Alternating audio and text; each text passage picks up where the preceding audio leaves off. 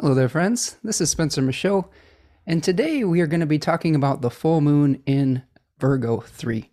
I am joined by my good friend Jared, aka Mercurius George, making a, a, a in-person visible appearance today. The the uh, the fellow behind the avatar is is present. So how are you doing today, Jared? I'm doing well. How are you? I'm doing good. I'm doing good. I'm excited to talk with you.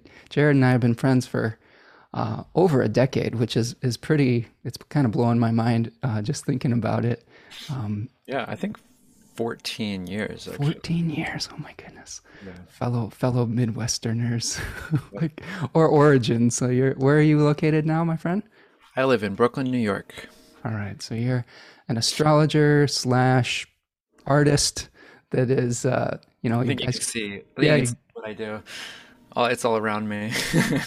yeah, yeah. Jared and I met in the music scene in Michigan um, quite a few years ago, and uh, always really respected his um, not only his artistic and musical ability, but his ability to um, contextualize myth and his exploration as far as some of the metaphysical things as well. I think that's actually where we connected on an even deeper level was being able to to talk through mythology and explore the secrets of the universe. So um, this is hopefully just a continuation of talks we've been having for over a decade and a half now, maybe, right? Yep. so, yep.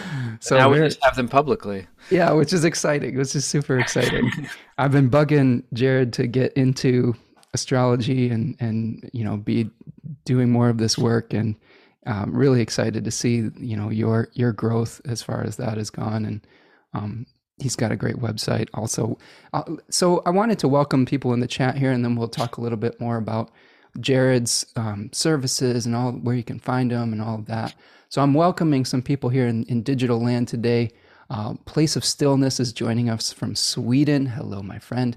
Tarja T is here from Finland. We've got Erica uh, coming here from Chicago. Uh, another Tarja is here from Finland. We've got uh, two Tarjas, dueling Tarjas today. Um, Andrea is here from Croatia. Hello, my friend. Lynn McMillan's dropping in from Vermont, and Cookerzilla is here from Mahone Bay. Very cool. All right. So, yeah, if you're joining us, make sure you let us know where you're stopping in from. If you have any questions over the course of our talk today, feel free to put it in the chat box, and we will do our best to break it down and to, um, you know, interact with all of you. I always love the contributions from the, the people that stop by. So, Jared, aka Mercurius George. Um, tell us more about your journey with astrology and divination and um, some of the things that you are uh, getting excited about recently and where we can find all of your wonderful services. Yeah. Um, so, yeah, I, I have this this silly moniker or pseudonym that I use, Mercurius George, which really just started as a Twitter handle, um, and it it has become sort of more than I ever intended it to be. Um, but I've been interested in astrology since around the time I met you, which was, I think, 2007, 2008. And, you know, I've always had a kind of casual but enthusiastic interest and a sense that it has some sort of incredible power, which I also have always felt I've always had mixed feelings about. It's always been very sort of unsettling to me. But so I, I have a very divided um, psyche in my relationship to sort of esoteric and mystical things. Um, but usually the esoteric wins these battles, um, is what I've found. After your uh, Black Panther experience, right? Yeah. So I just lots of lots of experiences that have pulled me further and and deeper into these worlds, um, sometimes despite my resistance. Um, and, you know, uh, I've always been lucky to have you as a guide. Um, I think it's no surprise that I believe your Jupiter is conjunct my ascendant. It is, exactly. Pretty much says it all. Yeah. Um, so, and, you know, to be honest, like, you know, if I were on a different show or podcast or whatever and to introduce how I got into astrology, I'd have a different story. But since I'm talking to you, I mean, so much of it has been through you and having conversations with you, and you, like, when whenever you discovered something new that you were excited about with astrology, we tended to talk about it. And so, you know, that went on over the years, but particularly when you discovered Hellenistic astrology, mm-hmm. you shared, you had, I've never seen anybody more enthusiastic and excited about anything than you were in that time period. And um, it was very contagious. Um, and, you know, you told me about the astrology podcast. I started listening to it. Um, and I just got, I just got pulled in. Um, and I started taking classes with Austin Coppock. Um, started connecting with people online, which had already begun, kind of, but I was, or I don't remember the timeline exactly, but I had just had so much going on in my head with astrology that I needed an outlet for it, and so I got on Twitter, and I've since then become very connected with a lot of people through Twitter, right. um, which I really never expected. Um, and uh, eventually, I started doing readings. So all of this is a very long way of saying like yes hi i'm a person i do astrology and i do readings and uh, i'm available if you're interested. Um, i have my practice is prime you know like a lot of people primarily rooted in traditional astrology which is can mean a lot of things. I guess i would say mostly hellenistic but not exclusively and not uh, i don't draw any hard lines between traditions. Um, and yeah you know, and of course I've I've soaked up all the stuff that I like from you know the the 20th century developments in psychological astrology. Um, mm. It's it's impossible for me to say that I'm not also a practitioner of psychological astrology because of course I am. Um, yeah, I agree. I, I think that you know we keep talking on this channel about creating oracular space, and there's there's many different ways to do that, and it doesn't have to be, you know, kind of black or white. There's a lot of gray areas surrounding it as well, isn't there? Yeah. So, so Jared, where where do we find you and your your um, readings and offerings? Um, you can find me at my website, which is mercuriusgeorge.com. Since you're on YouTube, presumably you can see how that's spelled. Uh, it's it's a little different. I dropped the O from curious, so it looks like some weird Latin word. Mm-hmm. Um, and you can find me there. Uh, basically, at this point, my readings are one size fits all, which is to say, entirely flexible to what it whatever it is that you're looking for. Um, but you know, really, I just do natal chart readings with transits incorporated as needed. Someday, someday, I hope when these worlds get fully merged together, we'll be able to shout out from the rooftops about your music too. Because yeah.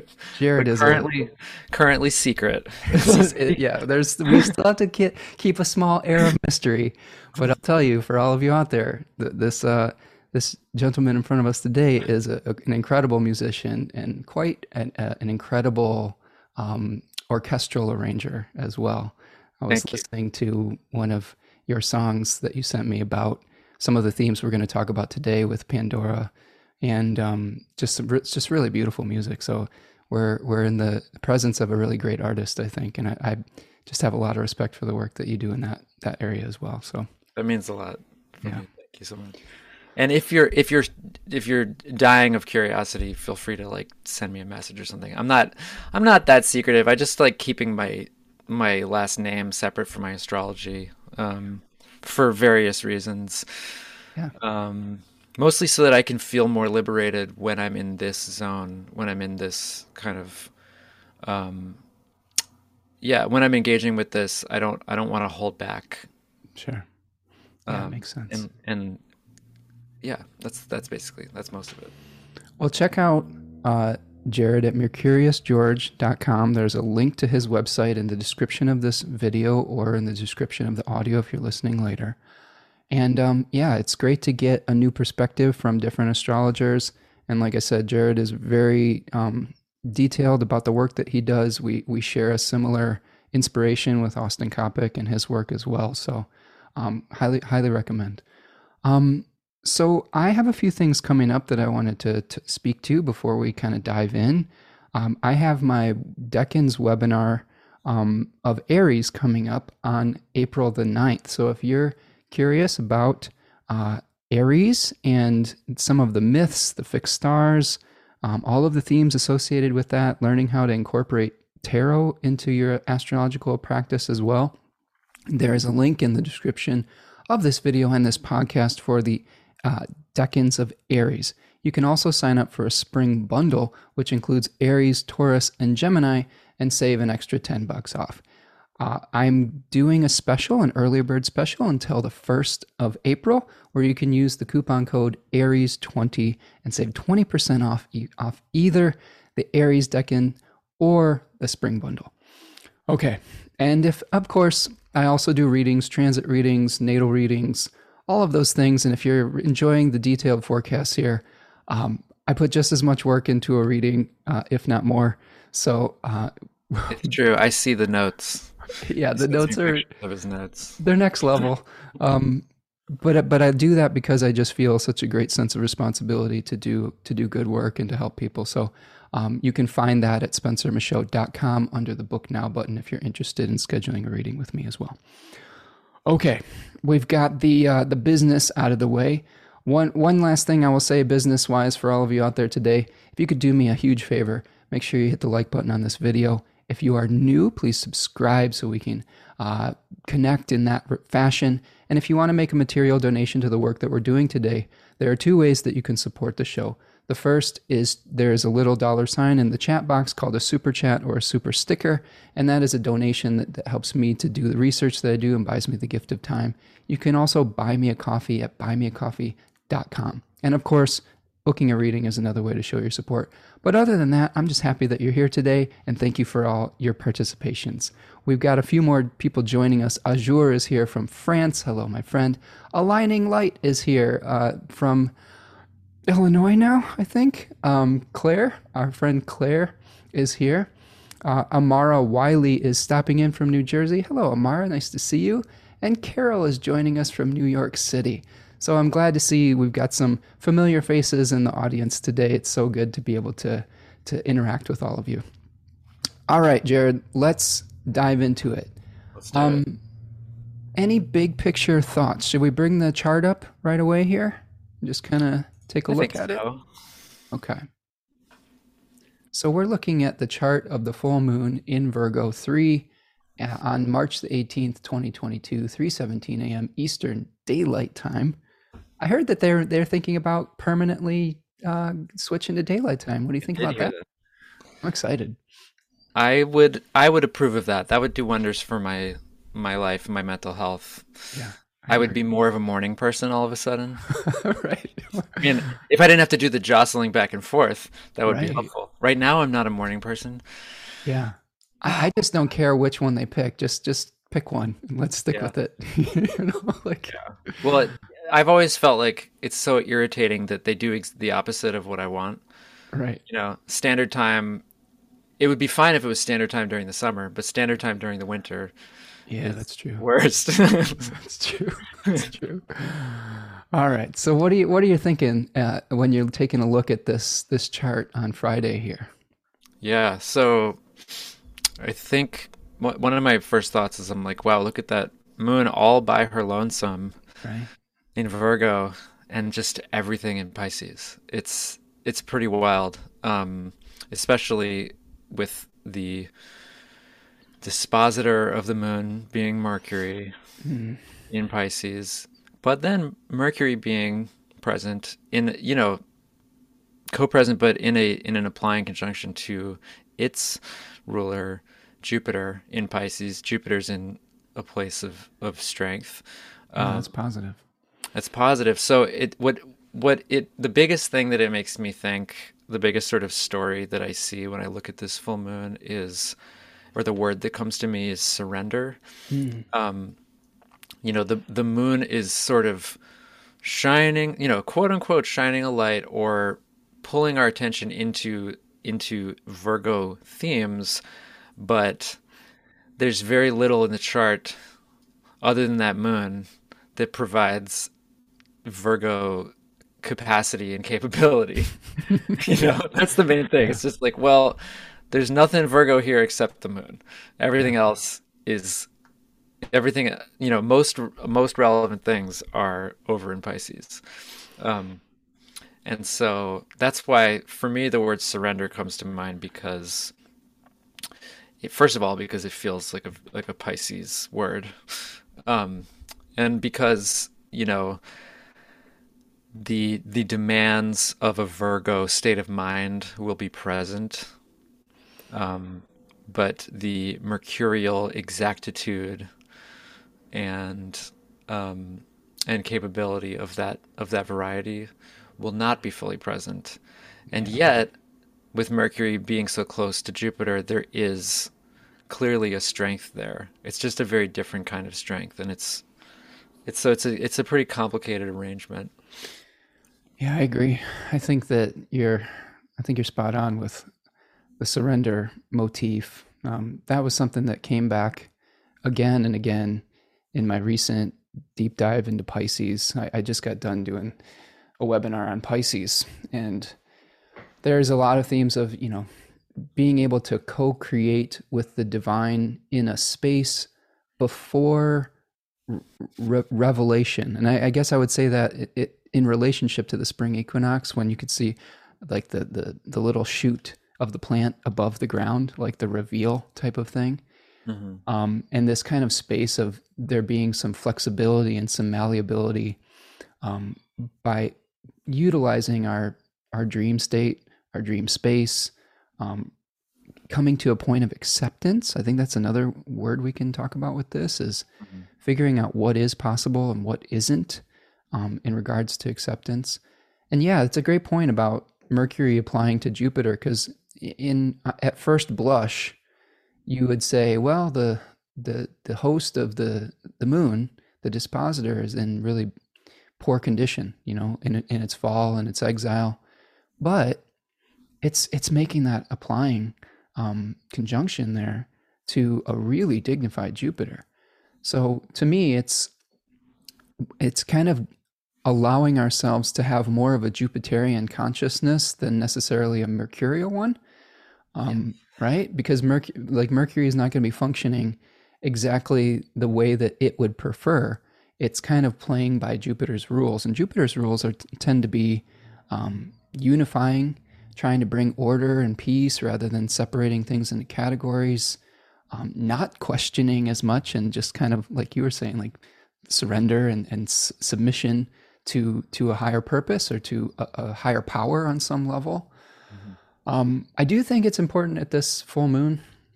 If I were just to add a few uh, big picture thoughts, I think we have to try to get in touch with the reality of our dream as much as as is possible um, and I think that even though we're talking about surrendering and submitting, you might be able to save yourself a lot of headaches if you're if you are careful and meticulous about the details of the dream that you're trying to manifest, right? Um, so so Jared, we've got two two cards that are really sticking out with this with the tarot. The sun being in Pisces three has the the the ten of cups which is a really like it's a it's a hopeful card.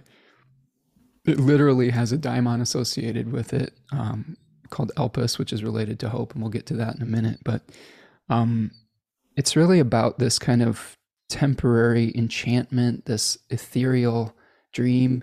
But it's also a Mars decan, so it's it's it's all about kind of like doing whatever it takes to to achieve the, the, the perfect ideal happy vision, right? What do you think about that decan and and the sun being there and and how can we navigate that territory gracefully? Yeah. Um, one thing I will say is that learning about decans has definitely like really deepened my understanding of of tarot, um, particularly because if you trace the history of the images as you know Austin Coppock has done, you see that sometimes the, the tarot card and the old decanic images are kind of diametrically opposed, totally different. You know, something there will be something extremely macabre and dark. Um, yeah, do, do you know the Picatrix one for this one? uh, does it involve blood? I don't know. it, it involves like uh, I I don't know. Just I I laugh at it because it's kind of like the dirtiest uh, Decan description. Oh, The- right. it's like the donkey show or something like that. Like I was getting a chuckle out of it when I was doing my webinar because it was talking about a woman being mounted by a donkey or something like that. like it was it was really like Randy. Um Well, the Picatrix is not a low key book. no. Just say that. Um, so yeah, and I mean, so I think this uh this decan this card illustrates that more than most for me, and it, and it left a big impression on me when I first learned about it. Um, because there's this idea with Pisces three of going for the dream and giving it all you've got, and if to me it feels like the story there is about like a huge risk and a huge gamble. Yeah. Um, and there could be total fulfillment or total despair uh, waiting for you at the end, and and you you can't really know. And I think that's the the Mars quality of that you pointed out of um, you know fighting for something essentially. Um, so that's when I look at the card. That's what I see. I see like, yeah, that's possible. that you know, Yeah. this glorious vision, rainbow in the sky, Mhm. is possible. But also, what do you sacrifice in hoping to attain that? And what does that what does that do to you? Um, 100%. uh, so and you know I I I know some people with um, with, uh, with placements here, and I've seen that play out in in real life in a very dramatic fashion. Yeah. Yeah, Um, we we have some some uh some Piscean uh kin, you know, at least I do. So I've s- I've seen that play out in my own experience. Although my dad is a Pisces Decan one, so he's wandering off into the labyrinth of his mind a lot of the times. Um, but my mom has a Pisces moon um, in in the third decan of Pisces, and I've seen her, you know, go to great lengths to achieve her ideals at various points in her life. So, um, yeah, it's it, it is definitely it's a, du- a dual edged sword on some level because, like you were saying, it's not just the happy ending. There are tragic conclusions as well. Um, not every dream manifests the way that we hope it will. And I think that we're trying to reconcile those two right now. But, you know, I like what you're saying about, you know, sacrifice for the dream. You know, Austin talks a lot about no half measures in this decan. Mhm. Um, and I'm kind of thinking of like a like a religious crusade or a crusaders energy where it's like we believe in this so strongly we're willing to die for our dream and for our vision, right? Yeah, Just heavy, and that's that's heavy energy. very heavy, and I I have this, and you know, it's something that we're currently seeing Right. um, in a really profound way, also. Yeah, yeah. In our current events, we definitely have um, stories of heroism, but also stories of zealotry. Where I think that what it boils down to, and I, I've been saying this in regards to this these placements, everybody thinks that they're the the hero of their own story on some level, even when they're very wrong um, when it comes to what is good for the collective, and I, that's something that is I think difficult to parse out with humanity because sometimes we're we get really attached to a, a specific viewpoint, and when we can't come to an agreement on it, that's when we see some of the most horrific things that can play out. Because I think this that can it can be the beautiful dream, but I- think also there's like you know visions of genocide that can come from this decan also just when people are trying to create uh, this homogenization of culture as well. Hmm. So, uh, heavy. Heavy. the heavy energy. Um, the uh, the other thing that comes to mind is that with with Pisces three, I think this is my this is my my only big and potentially original observation is um, there's that sacrifice and martyrdom narrative that's kind of built into this decan and this story. And then there's that vision or dream of the like i said the rainbow in the sky um, the glorious culmination. And I think part of what's so tricky about that um, is that that may occur, that culmination that you desire, but inevitably it is kind of a transient state. It is mm. a temporary state. There's no such thing as a permanent rainbow in the sky. And this, yeah. I think, is what ties together Pisces 3 and Virgo 3.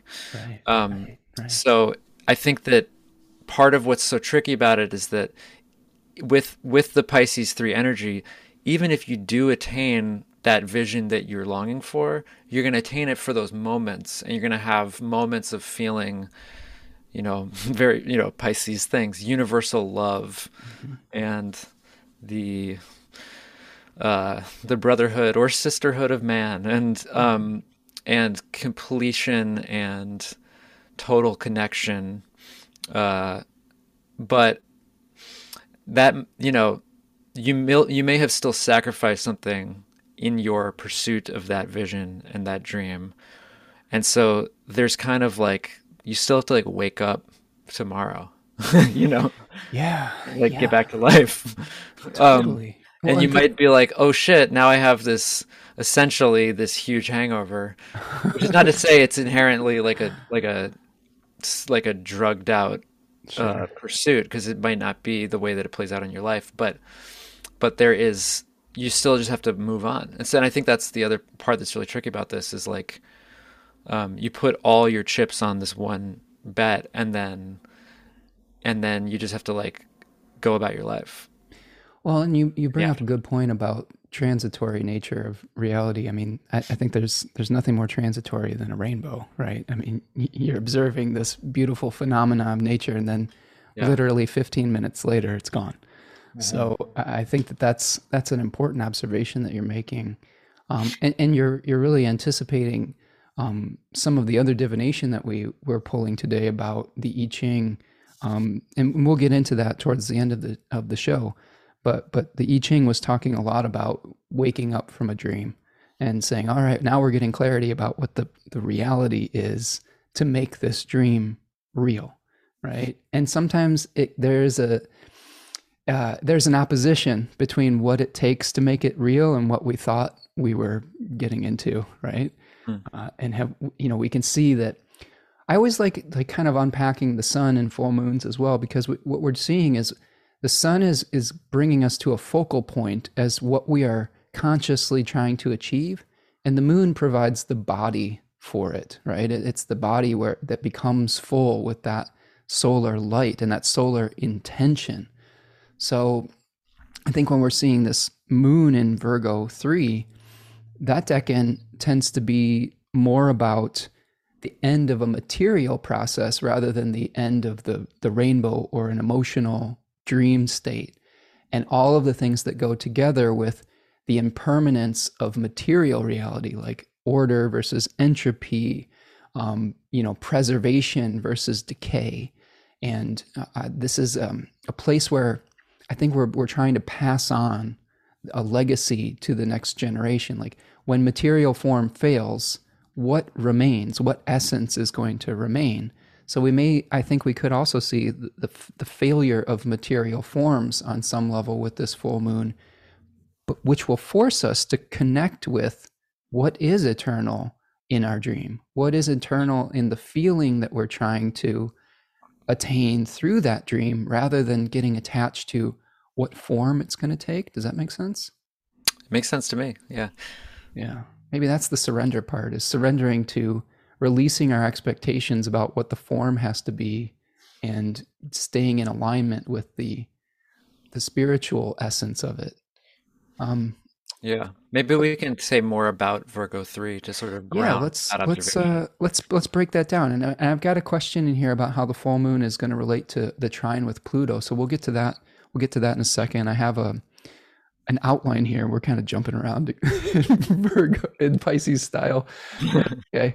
Um, so so Virgo three, we've got the Ten of Pentacles card, where instead of a rainbow and a happy family with with you know the prospect of youth with little children, we've got um, this old gentleman surrounded by his loyal pets T. Susan Chang talks about this figure possibly related to Odysseus, uh, which huh. is really interesting about how they it relates to Pisces. Because I I used Odysseus as a um, a mythological archetype for Pisces and his wanderings. So mm-hmm. maybe Virgo three is about actually the, the, the coming home process on some level when he arrives home. Mm-hmm. But this decan's daimon is is Hestia, um, and Hestia is the the the virgin goddess of the hearth or the home. Um, do you have any thoughts about Hestia? I think I do, but I. I have to admit, actually, to be perfectly honest, I find Hestia's connection to this decan somewhat confusing and, and a little bit mystifying. Mm-hmm. Um, so I'm actually most, and I'm sure that it will come alive for me as we're talking a little more, but I'm mostly curious to hear your thoughts on it. Yeah, Hestia is an interesting character in myth. Um, you know, you could call her the keeper of the sacred flame, which, you know, she was responsible for keeping this flame that was in the center of the city alive. Like we had, you know, in Rome, it was most particular to Rome where you had the Vestal Virgins that were protecting the city's flame. So right. there's there's two ways to think about it. There's the the city flame that is the protective spiritual essence of the entire community. But then there's also the flame that people had in their own homes and then their own altar spaces that they would pray to Hestia first to be a protector of the home. Hestia also was about building homes and uh, like homemaking and things of that nature. So I think that when I look at Hestia, to me, what I draw out of that is is that you know with third decan of Virgo, it's really about they, they call it wealth in Book T and Book of Thoth. So it's about what are we passing on as a legacy to the next generation when the the process that we've come to is is ending. So think about Virgo as the ending of the harvest season and now we've done all the hard work to harvest what needs to stay and return what is needs to be returned to the earth back to the earth. Right. And and and kind of like, you know, getting in touch with that abundance. But but I think that also it's really about the the flame represents the spiritual essence that continues to burn even yeah. when we're passing on, you know, from old forms into new forms. Yeah, it was like once I stopped talking and you started talking, you said like two sentences, and I was like, "Oh right, no, it's that thing you were just talking about." Um, that sense of legacy or inheritance when the material form is no longer there. What remains, and like what remains is the sacred flame. Yeah. Within that, so it it does it does really make sense in that way. Well, I, I do a prayer to Hestia every morning now. I, I, I, my sort of spiritual practice in the morning involves doing an altar practice for each deity of the day, but I've started including Hestia in kind of this, you know, maybe Hellenistic um, spiritual practice and, and giving them, um, you know, I don't know, honor first.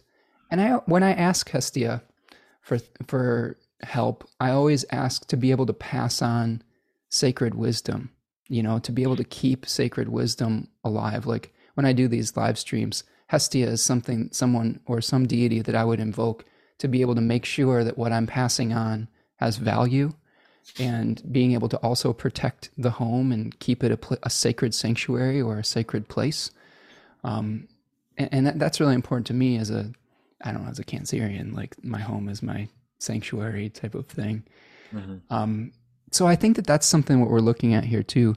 The other thing I would say with, with Virgo three, Jared, is that that you know, I ha- I have two malefics in this decan. I have Saturn and Mars in this decan, and the lessons that it's brought me have been about coming to terms with the impermanence of the body itself you know like like i've had some experiences with my family where they had some really challenging health challenges where i had to not get fixated on their form and try to connect with their essence even when their form was failing does that make sense yeah And um, so, so that's been a real huge uh, lived experience for me. Um, and I think that the other thing that I would say about Saturn and Mars there, um, I tend to believe that Saturn provides the blueprint in our life that we are utilizing Jupiter as the demiurge to create from. So, one of the techniques, like I do in my readings, is I will look at your Saturn and then I will say, What is Jupiter? How is Jupiter trying to bring that blueprint into existence? So, for me, with Saturn and Virgo 3, I would say, I'm trying to pass on sacred wisdom to the next generation. But with my Jupiter in the first decan of Virgo, I need to do it in a way where I'm a continuous student, where I'm continually learning and taking in information and sharing information, like the Eight of Pentacles would suggest. Does, that make sense? I can't remember the Eight of Pentacles right now, but yeah, Eight of Pentacles is that little um, that figure that's like, you know, a craftsman sitting at his bench, you know, making all these different um, pentacles and they would call him the the apprentice of an advanced age. You that know, one, yeah. Just working really hard. I can't remember how many pentacles there were on this card. yeah, right. And uh, I always think of myself as an eternal student, so I I, I see yeah. myself as that. I know. mean that that card, that eight of okay, so that's the Virgo one card. Yeah, Virgo one. Yeah, it's very Virgo. That's my, which is my ascendant, Virgo one. Yeah, definitely eternal student. Yeah, that. Um, yeah, for me with um, so this full moon is going to be right on my Venus, yeah. which is you know one degree away from from uh, Venus's maximum fall. Yeah. Um, which is somewhat ironic because in one of the two systems of decanic rulership, Venus rules the decan. Mm-hmm. Um, but I have I have Venus there, and I and then I have Mars a little earlier in the decan. Yeah. Um, so I also have a lot of lived experience with the this, the lessons of Virgo 3, the stories of Virgo 3. And for me, um, I think, you know, Venus draws more attention for me when I'm thinking about the decan. Mm-hmm. Um, it is, it's, it's very easy to see perfectionism here with Venus and Virgo, obviously, but, but what the decan brings in is this sense of what do you make what do you do what do you find beautiful how do you kind of approach venusian things if you're always carrying this awareness of the inevitable decay yeah. of everything you hold. Um, it's heavy. it's, it's, heavy energy. it's, it's, it's very heavy. Uh, yeah. i've lived that heaviness. Yeah. Um, and I feel like I have really just kind of gotten accustomed to it, and it's it's like by carrying around that awareness, you are confronted with a sort of thematic mortality yeah. at all times, which while not which is not helpful if your goal is to you know have um I don't know. I don't know. It's it's not helpful if your goal is to be carefree. I suppose. right. Yeah. There's. I, I would say to get lost in the moment, unless you unless you're getting lost in the moment in a more transcendent way, where you're like, with it with this really significant acceptance of the fact that it's temporary and transitory. Um, well, isn't it fascinating that that we have both of those themes in the opposing decans yeah. Know, of transitoriness. And one one is of the transitory nature of the body, and the other may be the transitory nature of even like a, a an ideal. You know, like maybe our ideals are changing uh, as well. Um, you know, I we're, Go ahead. The, and I mean, the, this is actually going to be true, I think, for the third decan of Sagittarius and the third decan of Gemini, that those third decans of the mutable signs are really about endings. Yeah. Um, because the mutable signs are themselves transitory. They're about getting going from one state to another, how you kind of traverse that journey. Um, so the third decan you know the imagery of these of the third decans of these mutable signs is often very dark and i think it's because it's about endings. Yeah. Um well doesn't doesn't austin call this one the sarcophagus for virgo 3 yeah for here we got i think we got sarcophagus for virgo 3 yeah. and what is it? A like a cup of blood or something. A cup of blood for virgo th- or for pisces, for pisces 3. yeah. Yep and we have the executioner's sword for Gemini three, uh, and then um, what did he call? Oh, uh, a horse's skull. A horse's skull. Sagittarius three. Very chill. Right? Now, I think we should remember that we are working with the names assigned by Austin, mm-hmm. who is himself a very macabre individual. Sure. Yeah. So we we don't we don't need to describe him godlike naming power, but we uh, but we can enjoy the thematic resonance. Yeah. Um, even if universally his take on this stuff leans a little goth. Yeah, that's true.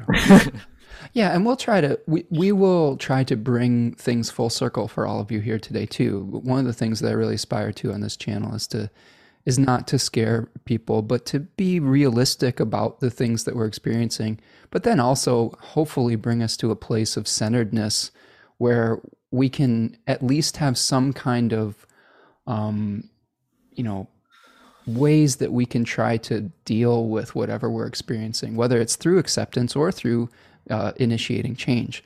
And I think that different things are going to require different circumstances. I do I do feel with this full moon that there is a more of a allow the process to happen type of energy with this rather than having to force your will on something. I, I don't think forcing your will is going to work this time around. Um, the animal that we pulled reflects that as well. We'll, we'll get to that, but we got the the jellyfish for the the animal of the of the moon here, which really talks about going with the flow and surrendering to the currents of your life. Mm-hmm. Um, let's see. One thing I will just add in in defense of Austin's goth aesthetics, sure. if you look at the source material, it's pretty dark. It's pretty, it's pretty goth. yeah, the La- the Latin Picatrix is is not you know bedtime stories unless you want even nightmares. like the Ibn Ezra stuff. Yeah, uh, leans pretty crazy. you know, that's true. That's true. Uh, Jared, I'm going to check in on the chat box here and yeah. see what we've got with people coming in. We've got a few more people joining us. We've got Craig joining us from Iowa. Hello, my friend. Raven is here from Kansas. Welcome, Raven. Um, We've got Spirit Throw Me a Bone live exclamation point joining us from Northern Virginia, I think. Yeah. Uh, Lisa Newcomb is joining us from uh, upstate New York. And um, we've got Cookerzilla asking us about the Virgo full moon trining Pluto.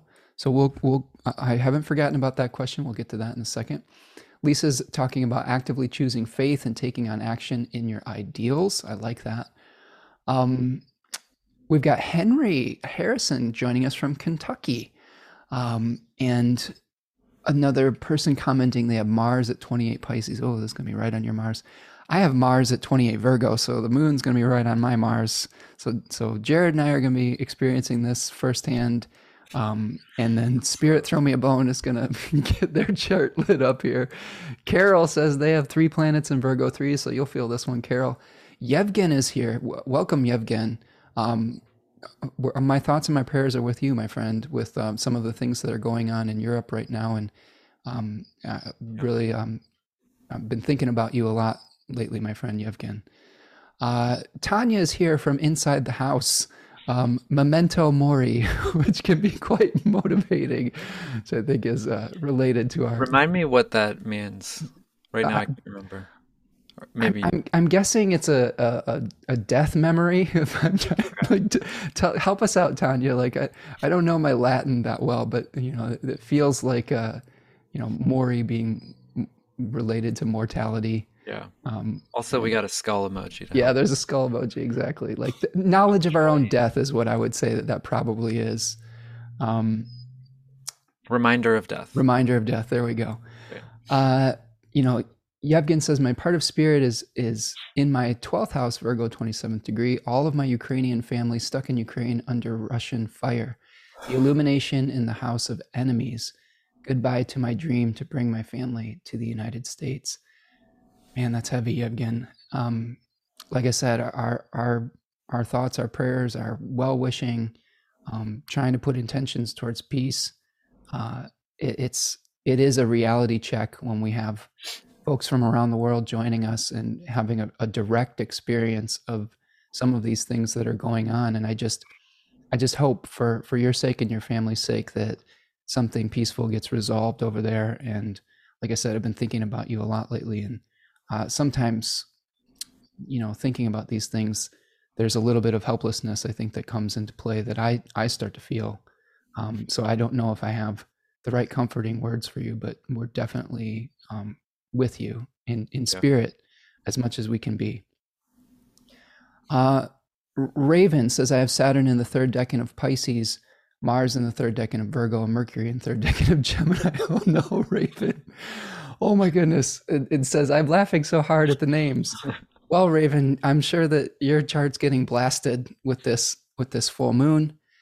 Um, and I, I hope that you're able to navigate these waters gracefully as well. Um, Remco is joining us from the Netherlands. Welcome, Remco. It's good to see you as well.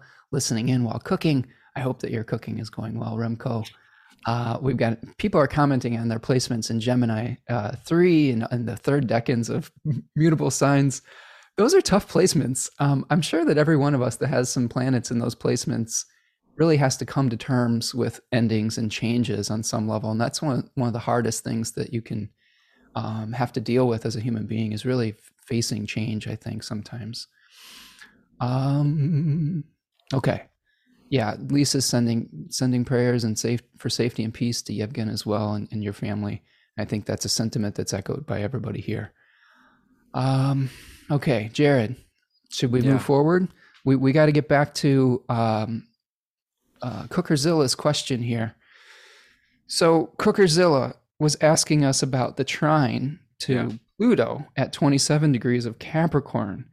What are you what are you thinking about the the contact with the moon and Pluto here? I guess having struggled to come up with a thought until this very moment, mm-hmm. um, the thing that is coming to my mind is sometimes sometimes with astrology when you have multiple factors in a chart which are suggesting similar themes, it's a helpful way to sort of um, filter the the various possibilities. Um, and so what's coming up for me is that Pluto, while not always being about, uh, and usually not being about literal death in a chart, mm-hmm. you know, because that would be more of a Saturn thing, etc.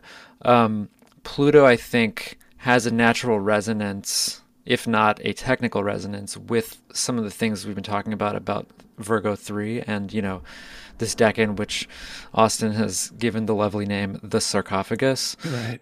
Um, and uh, as much as I always try to find a better way, a, a, a or a different word, um, you know, that we're talking about transient states, we're talking about death and mortality on a symbolic level, the passing away of material form, um, and its and its change or transformation into into other states. And so to know that there is this this very powerful assist from from Pluto, which mm.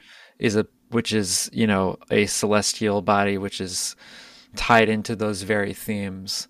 Um, I think you know the two pieces to look at are you know how does this change the manifestation of the full moon and in you know collectively and individually? And then also what does it mean for it to be a trine? Um, yeah. what does it mean to receive support from you know hades? I mean i think that's important because it is a positive you know flowing aspect. Yeah. And i just wanted to add this into it. So if you know, we're not um, giving Austin the the the final say on the name, but this book here, T. Susan Chang, Thirty Six Secrets, which is another great um, decanic exploration, calls Virgo three return on enfleshment. So more about like what do you get as the result of your material process, right? I like that actually because it it even more like fully ties together these two decans that we're yeah. Comparing and contrasting. Um, return because obviously that's a pun. Return right. on investment, return on enfleshment. enfleshment so, yeah. Um, where Pisces three has that theme of like of um, of great, basically of great sacrifice and then spiritual and emotional fulfillment. Mm-hmm. Um, here in in Virgo, we have a, I guess, a similar theme where uh, the inevitable material sacrifice and sort of the the need to discover a spiritual legacy within yeah. that. Yeah, and I think that contact with Pluto. Uh, Pluto's in the third decan of Capricorn, and that's the Four of Pentacles decan, where we're talking about the throne of matter. And really, the, the, the gist of that decan to me is administration of material power and authority.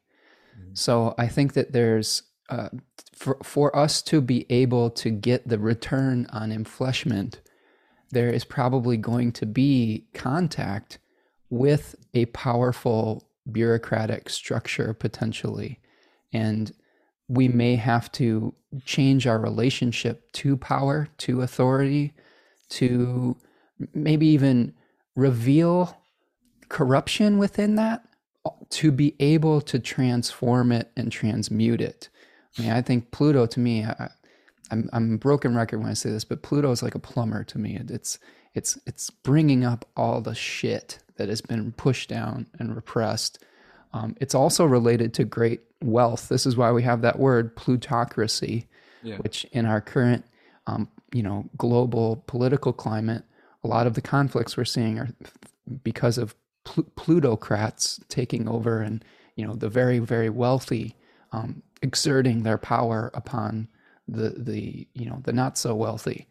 Um, so I think that there is an you know a need to negotiate with power on this on lo- some level as well, or to to root out corruption to be able to to heal those governing structures that we're that that that you know bring us boundaries and bring us um, the ability to manage our lives. Does that make sense? Yeah. Yeah. So I, I don't think that this is going to be a uh, light-hearted full moon. I think when you bring Pluto into any um, lunation, there's an intensity, an intensification that's added to things. There's a, a, a danger of uh, utilizing power in ways that could be manipulative as well. That's one of the dark sides of Pluto. Um, there are themes with Pluto of abduction in the myth, in the mythological stories. So uh, I, I always like to deal with Pluto in a way that says, let me get clear on what it is that has been ignored for a long period of time and how can we utilize our sense of change. You know, Jared, I wanted to toss this out to you because I, I feel like you'd have some interesting thoughts on this. One of my favorite ways of looking at the outer planets is through Robert Schmidt from Project Hindsight. And he talks about Uranus, Neptune, and Pluto as transcendental sun for Uranus, transcendental moon for Neptune, and then transcendental Mercury for Pluto, which is creating the mixture and the alchemical change between the one mind and the one thing. Does that does that make sense? What do you what do you think about that? Does that resonate with you? The one thing. Yeah. You, are you familiar with that hermetic concept? I'm not. So the, in hermeticism, they they think about uh, the collective, maybe even the collective consciousness. I wouldn't even call it the collective unconscious. The collective consciousness as the one mind, mm-hmm. and the one mind acts upon the one thing, which is related to universal substance, which we could call Neptune, right? And then the, the, blending of those two things, it potentially could be reflected in Pluto. Um, you know, being able to figure out the process of change. Uh, Anne Ortelee, who's a, another a Virgo astrologer, talks about Pluto as the, you know, the process of dissolving the um, the the caterpillar into a into a butterfly, right? But it's the process. It's the the the painful like you know melting of every atom in your body so that you could reform into something else um, yeah. so i feel like with this um, with this idea of the one mind and the one thing it's it's reminding me of the the basic dichotomy of spirit and fortune. Mm-hmm. is that a, is that a conscious link or is that sort of just something that emerges from antiquity? No, i think that's a i think that's a really great connection. Yeah. Follow that thread. Um, well just because you know sun you know is belongs to spirit moon belongs to fortune and you're comparing or i mean i guess schmidt is comparing uranus to the sun and neptune to the moon in this way although obviously tapping into much grander uh, versions of these energies or whatever we'll call them yeah. Um, so I guess uh, this is this really is like a real time, just like one of our conversations, except there's a bunch of people listening to us. Explain that. Tell me more. Because I'm uh, I'm like learning in real time. I'm like trying to. It's making me think even about Mercury. I'm like, okay, so do we see Mercury as a, the mediator between Sun and Moon? Um, yeah, yeah, yeah, yeah. Exactly. Yeah, we do. I I do. Yeah. Because it's it, it goes between worlds. It's the it's yeah. the deliverer. I, I, see Mercury as mediator between everything. So Yeah, exactly. Um yeah, so that um on this much more transcendent level, Pluto serving that function. That's definitely interesting. I've never come across that before.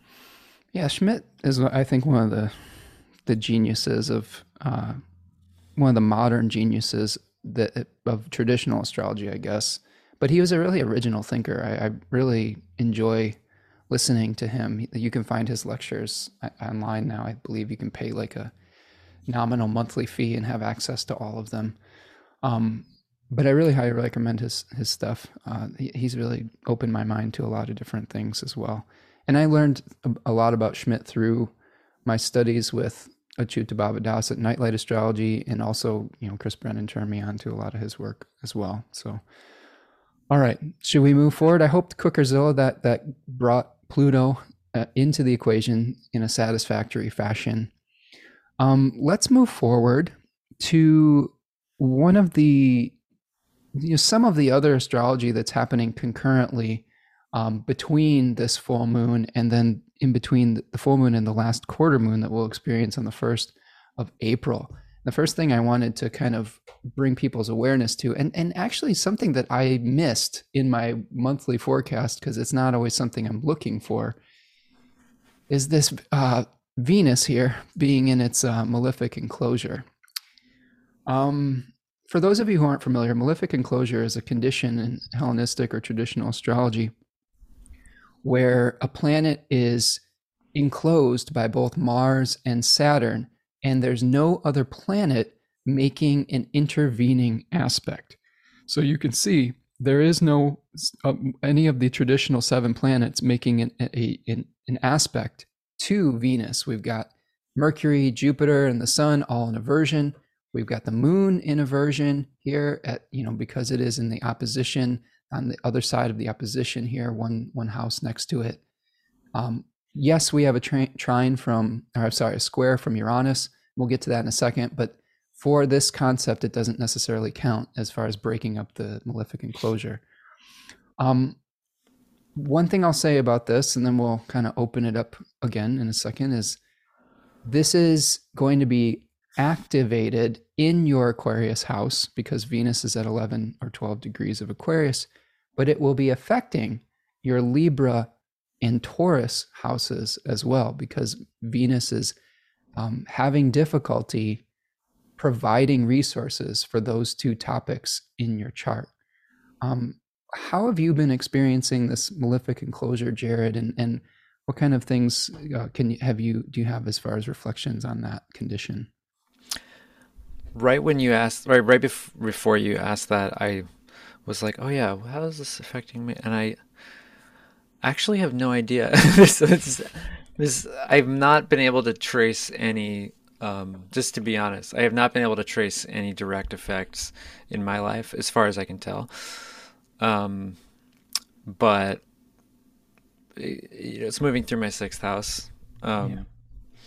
I'm uh, there's definitely a lot of like drudgery, a lot of um, a lot of definitely some stuff going on with regard to like health and medicine that I'm exploring, but it's not yeah. It's nothing dire. I'm just it's more of a problem solving situation. Um, uh, but I definitely think that there's a lot of collective and general, you know, um, manifestations of Venus that are going to be affected by this, that are affected by this, or at least that that are described by this. Right. Um, I almost I, I tread lightly here, and I almost don't even want to bring this up, but you know, using the word besiegement. Mm-hmm. Um, this is this is not true.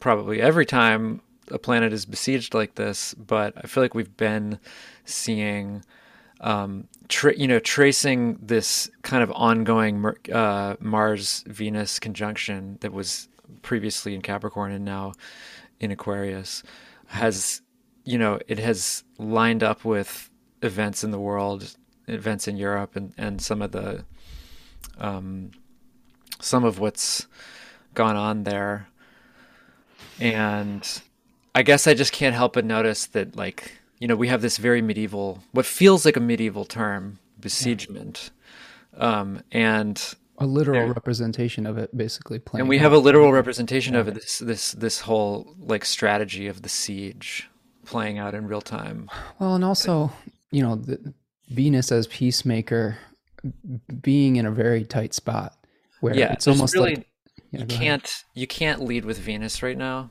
Yeah. It's just not an option. Yeah. Because not when you're not when Venus is caught between a rock and a hard place. Yeah. There's just you can't that's not the um you can hope for the best. Well, I think what I think what world but, leaders are trying to parse out is how do we resolve this situation without escalating it into something catastrophic, right? Yeah. And that's that feels like Venus in, in a malefic enclosure right now, like this difficulty acting on a, a big level towards Venus's ends. Yeah. So yeah, yeah it's uh it's it's interesting to be able to live through these periods of time. I mean interesting, but I mean it's kind of like it's pretty nerve wracking and horrifying. Um but I, I am glad very that, horrifying to witness and, yeah. and there's a lot of helplessness. I mean, there's there are things that can be done, and there are things that are being done that can happen.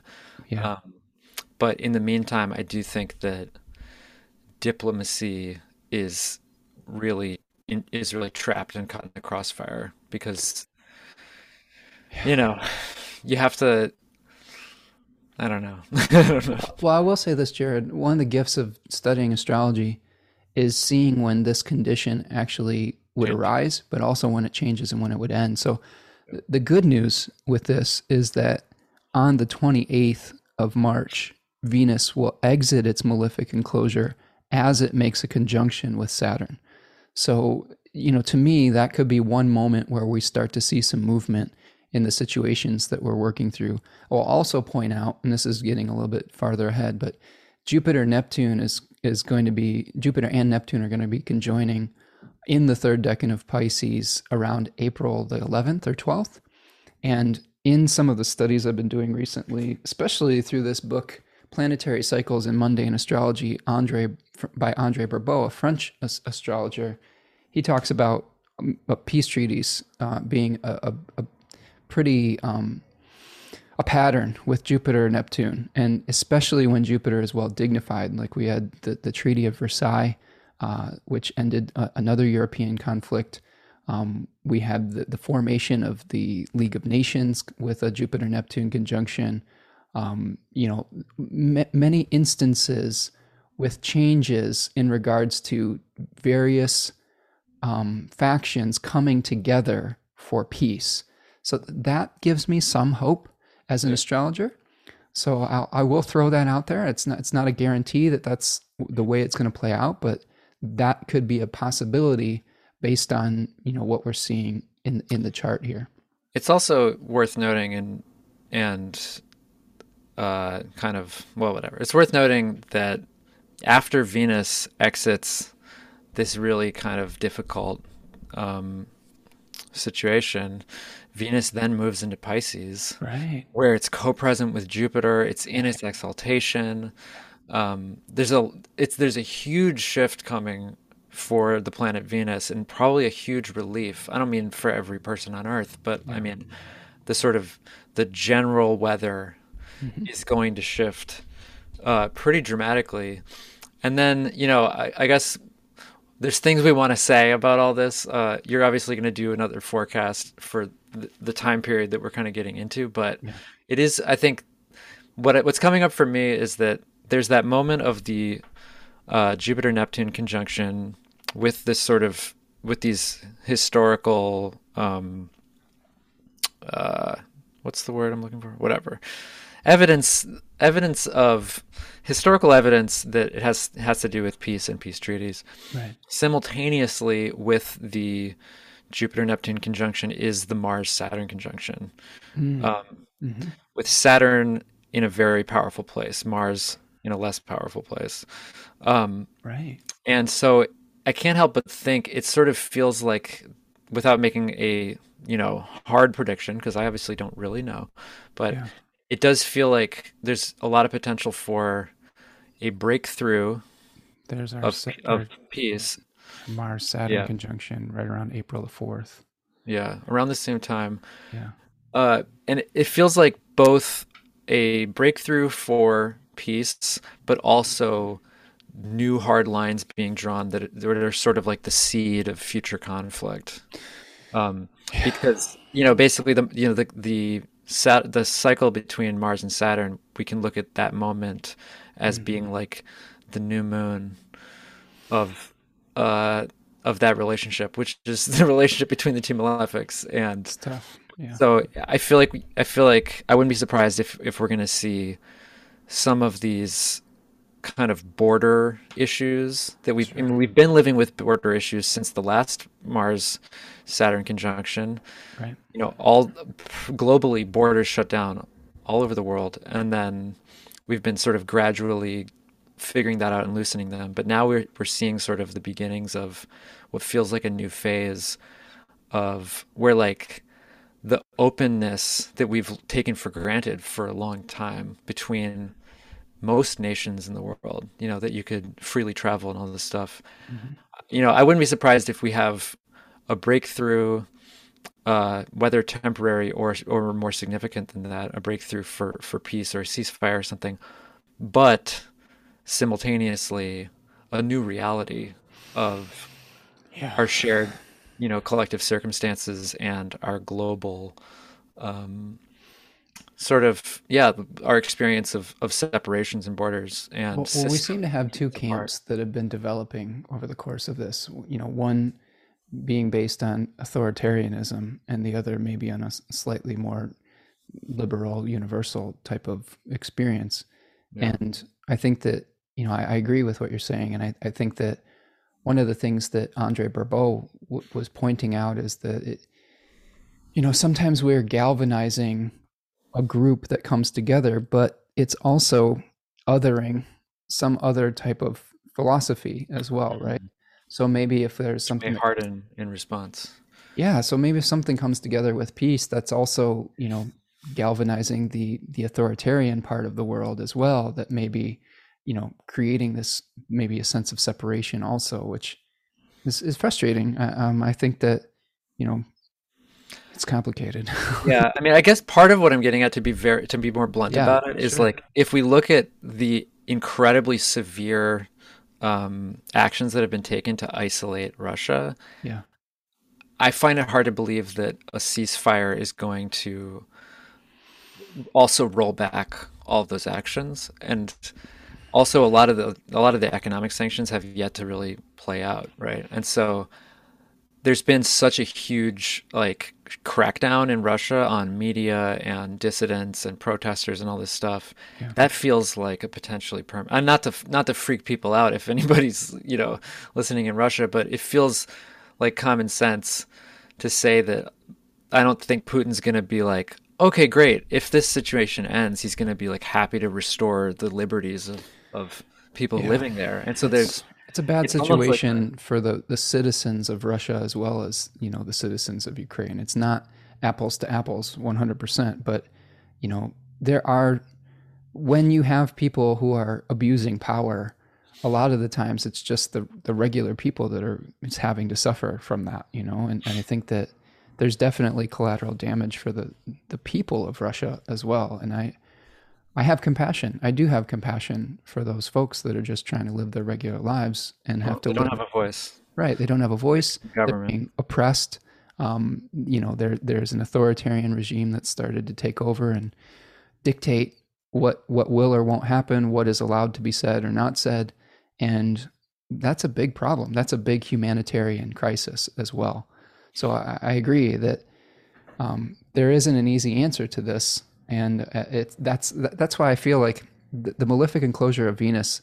I do I do think really reflects this problem because we're trying to bring unity, we're trying to harmonize things, we're trying to bring balance, and it's just not um, it's not easy right now. There, there's not a, a clear path towards it at the moment. Does that make sense?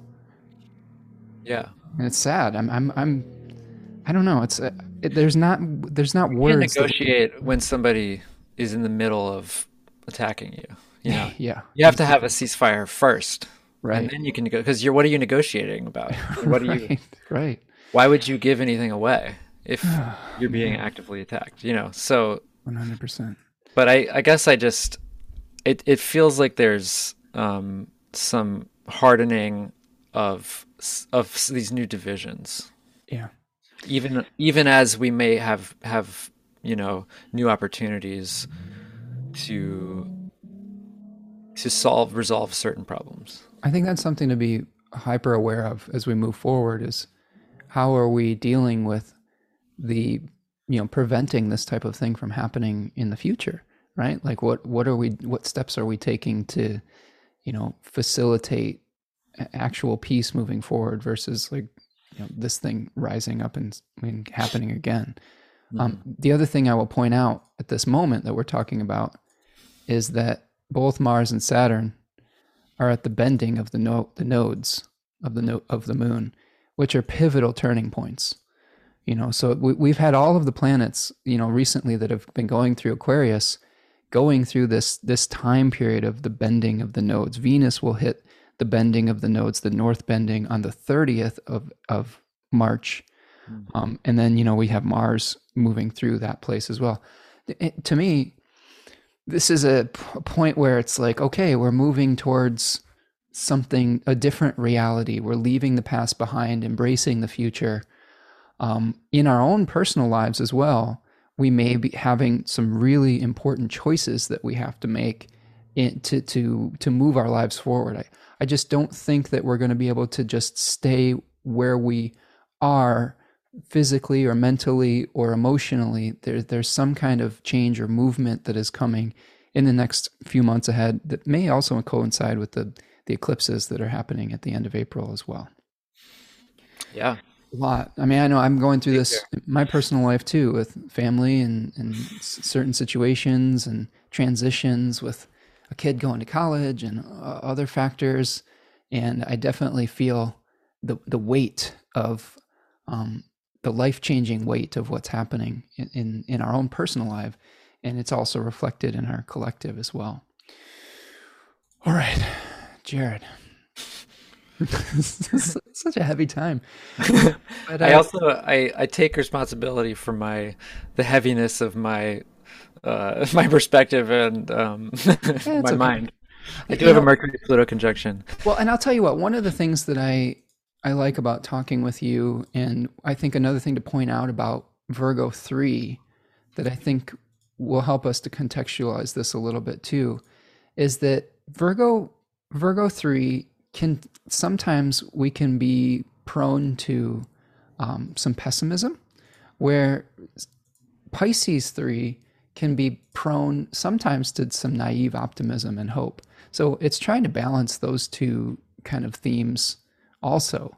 All right, where we're saying, okay, what is the, uh, how do we remain hopeful when you know Pandora's box is unleashing all the ills that humanity experiences: old age, death, war, decay, all of those things. You know, like because in that Pandora story, you know, hope was was what remained under the lip of the jar to be able to kind of you know bring support to to humanity. And you have a beautiful song about that that that you were sharing with me earlier today that I've heard before, but uh, it was a great reminder.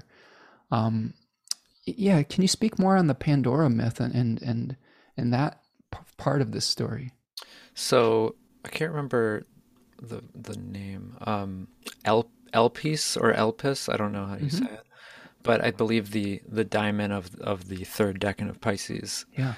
Is Elpis, which is not a deity per se, but is the personification of hope, right? Mm-hmm. In in Greek thought, um, and yeah, so the I think there are multiple versions of the Pandora myth, right? I think there might be a version where Pandora is not involved and like it's Epimetheus, right. um, but the general idea that um, of safeguarding, you know, Pandora is given this this jar or box to safeguard and told not to open it. So of course she opens it. Mm-hmm. All of, as you said, all the chaos of the world escapes. Um, and then, but what remains within the jar is hope. And um, I will, without getting into my music, I will say that I drew a uh, in my when I was looking at this myth and trying to sit with it. Um, I was, you know, in some ways I was kind of mostly struck by this the misogyny of it, mm. uh, and in that way it reminded me of, you know, of Eden and Eve.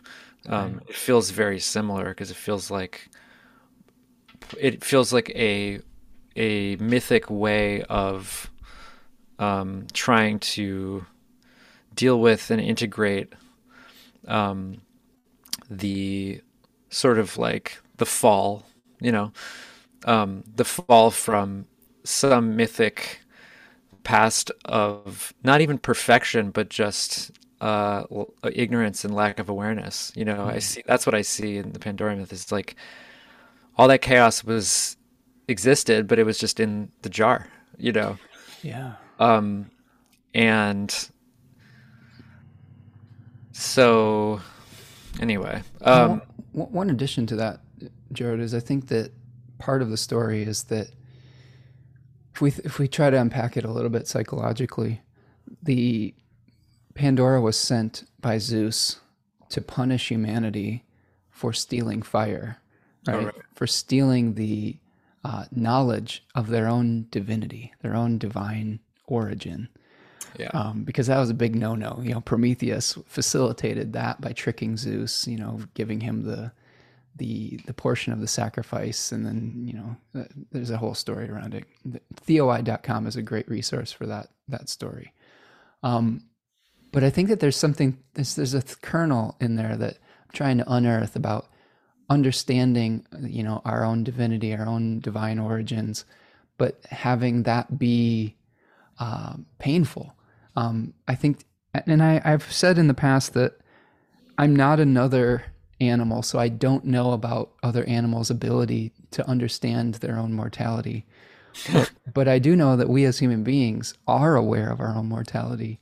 And that can be, um, if we didn't have this elpis, this hope, it would be something that would maybe the end of our species because we'd be like, well, what's the point? Why are we even doing this? We're just going to die, you know, like, and sometimes those feelings can arise with, with placements moving through these these decans in particular. Um, but I do think that that that that what is remaining can help get us through those moments. There's a story in Prometheus Bound um, where it, it, part of the a, a, variation on that story is that Prometheus gave hope to humanity to be able to get them through, you know, this this knowledge of their own demise or their own death or their own doom. Mm-hmm. So, uh, yeah, and with in with this one, you know, whereas I, I was having a hard time kind of drawing a link between Virgo 3 and Hestia, this one, it's not that hard. Yeah. Um, Pisces 3, I think we've talked a lot about hope, you know, as a, as a theme. Um, sometimes it might be uh, misplaced hope or it might be naive, but it is necessary, right? 100%. It's important. And I'm I'm reminded of the cyclical nature of of being where we start off the world we start off in the world as as children maybe having that naive optimism that hasn't been crushed by uh, our knowledge of material rules and reality and then we we grow into these adults that uh, are very aware of our limitations often and then maybe as we age we're we're we're throwing off some of that that material weight and dross and returning maybe to that childlike state on some level. Um, hopefully with lessons learned or some wisdom or whatnot but um, yeah i think that there's always an opportunity to you know come to a place of acceptance about what is possible and what what isn't as well. Yeah. And i feel like especially because the with this, this is a full moon it's inherently in opposition. Yeah and so when you're dealing with oppositions, you have to try to find balance between two opposing sort of archetypes or um, or energies. Yeah. It's got to be a better word. That's uh, your Virgo rising talking. Oh, energy. Scoff. so, um, no, I, I think that I think that that's if nothing else. I you hope haven't that, you haven't said the word portal yet, so that's. I would never. Uh, I hope that if nothing else, this conversation, if uh, it has provided insight into what even we're dealing with, so that you know we can find an inner balance between these things. Yeah. You know, um, between the Pisces three and the Virgo three. I mean, I think that's the key, right? I think you know one of the things that when we have oppositions in the chart, it's it's not always the fact that we are have to quote unquote solve it. I think sometimes we just have to hold the duality and the paradox between the two, and just accept that we are going to be feel torn in, in a couple different directions, and that's that's just life. Sometimes we don't have to like necessarily always reconcile it. Um, and it, that's been something that's been affecting me to draw from music. You just got to get those two instruments to sit together in the mix. That's right. you know, maybe you got if they're dissonant, right? Maybe you need to EQ the reverb a little bit, take out some highs. Yeah. yeah. It's stand. It's, it's getting in the way of the other thing. So totally, and I, I, love that. I love that. so turn the EQ knob of your life uh, to get the right. If right, only to, to get the right. Only I can EQ my life, and even the audio spectrum of my that my ears are, are, I would love to have a live EQ of my hearing. Well, that might be the real essence of mastery, right? Or mastering, right? Seeing how we can apply these situations and these celestial uh, compositions in all sorts of different circumstances, which is the goal of mastering an album. Is what is it going to sound good in the car? Is it going to sound good on your stereo? You know? So how wow. do we bring different you, you, you, just went there and i'm here for it. I, I right right. think of that. So we need to be our, our own mastering engineers and see how we can bring that to our own uh, this is a, a totally that was totally uh, you know completely musician service for jared but it was uncalled for. No it was great actually. That's um yeah I i i you don't really understand how valuable a mastering engineer can be until you hear your your finished album uh, in before and after. You know, it really Absolutely. is remarkable. So, yeah. okay. So we've got a few comments coming in here. Tanya is is coming from inside the house. Welcome, Tanya. saying the near future looks like the best times and the worst of times. Like some areas are going to be amazing, Venus and Jupiter, right? Because we have a Venus Jupiter conjunction happening in Pisces, which is amazing. And some others might be like a new chapter of scary problems with Mars and Saturn. Yes, definitely. Um, both at once. We have to hold that duality, like the like the mastering um, EQ. And since the benefics don't witness that Mars and Saturn biz at all, it may feel like help is just out of reach or in a little bubble somewhere. I think that's true, Tanya. I think that sometimes we can have really good things happening in some areas of our life and really horrifying things happening in other areas of our life. I've I've experienced that with Jupiter, Mars, and Saturn all in the same sign. So when I get a monthly perfection, it's like, oh, this really awesome thing is happening. Oh, this the shittiest thing in the world is happening simultaneously. So um, I feel you on that. Um, aligning light astrology, Claire is saying I have placements in the last second of all the mutable signs, and I'm feeling a lot of feelings. Uh, skull emoji. Yeah, I, I imagine um, that is a, a, a, difficult place to to be lit up. Um, all have, the mutable signs, right? All the mutable signs. So you're saying you have a grand cross? Grand yeah. cross, craziness. So pulled in a lot of different directions, requiring flexibility. I would say.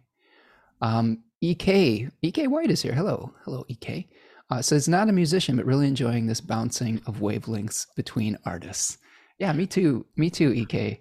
Uh, you know, this is a it's always fun when i have old friends on the show and you know we're, we're able to kind of get into the hive mind a little bit. So we're mm-hmm. bringing you know that that musician mind um, as well. And i think that's honestly and jared you can probably confirm this but there's a lot of similarities between music and astrology and the, the type of consciousness that you have to tap into to, to master both of those arts. Would you would you agree with that? Yeah um I think my my my Virgo ness is standing in the way of just being like, yeah, totally.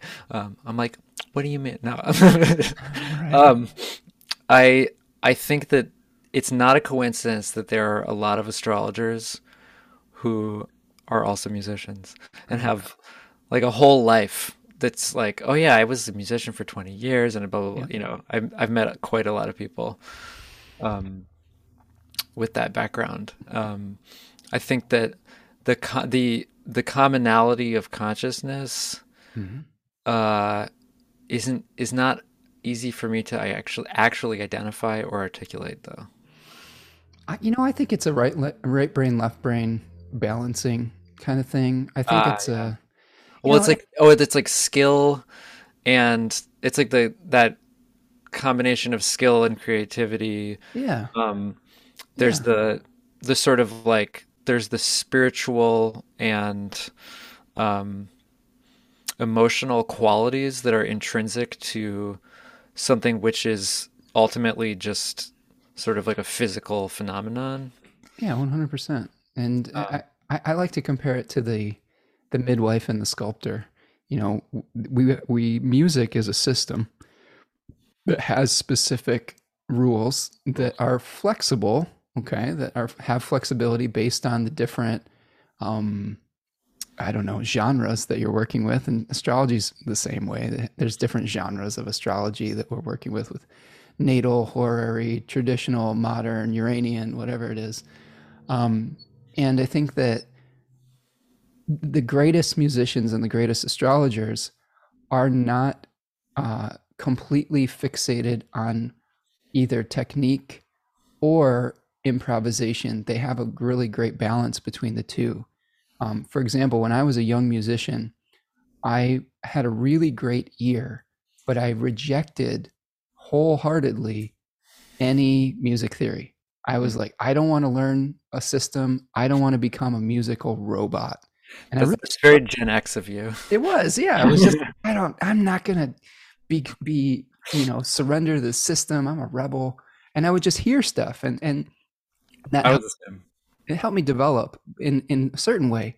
But then I realized the limitation of that perspective uh, because I, I I was having difficulty articulating what I heard in my mind and communicating it to other people. That was the main thing is that okay. I couldn't say, "Hey, let's do a 145 in the key of C and let's make it a major 7, a minor 7 and a dominant 7." You know, like th- that is a very specific sound and you know, I, I would try to when I was first making albums, I was like, it sounds like pink clouds. Can you give me the pink cloud sound? they were like, You're not Joni Mitchell. Yeah, right. I'm not, so, I'm not taking this from you. Specific. Tell me what chord. Somebody, I want it to sound like pink clouds. And I think what I really wanted was a major seventh. And um, you know, so so it's the same with astrology. It, it, it's by being able to have a shared language, we're able to communicate some of these things in, in different ways through different archetypes and stories and different systems.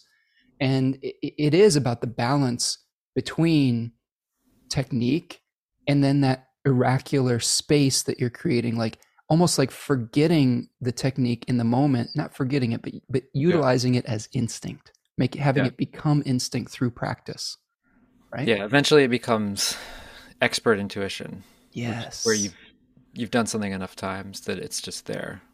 Well, it feels like intuition, but actually it's skill. Skill, yeah. There's a book that I like. I wonder if you've read this book. Um, it's called Effortless Mastery by Kenny Werner, who was a jazz piano player. And he hmm. talks about that oh, yeah, specific. That yeah, it's an amazing book. I, I don't have it anymore because I keep giving it to guitar students over the years.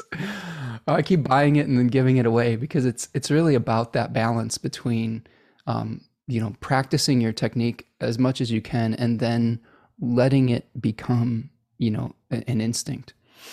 Which let me just say is very much a Mercury Jupiter conversation. One hundred percent. Right, and that's which is extremely important for this whole this whole dialogue. You know, yeah. Pisces Virgo. Um, and in this case, you know, with this full moon, Jupiter is really holding the cards. Yep.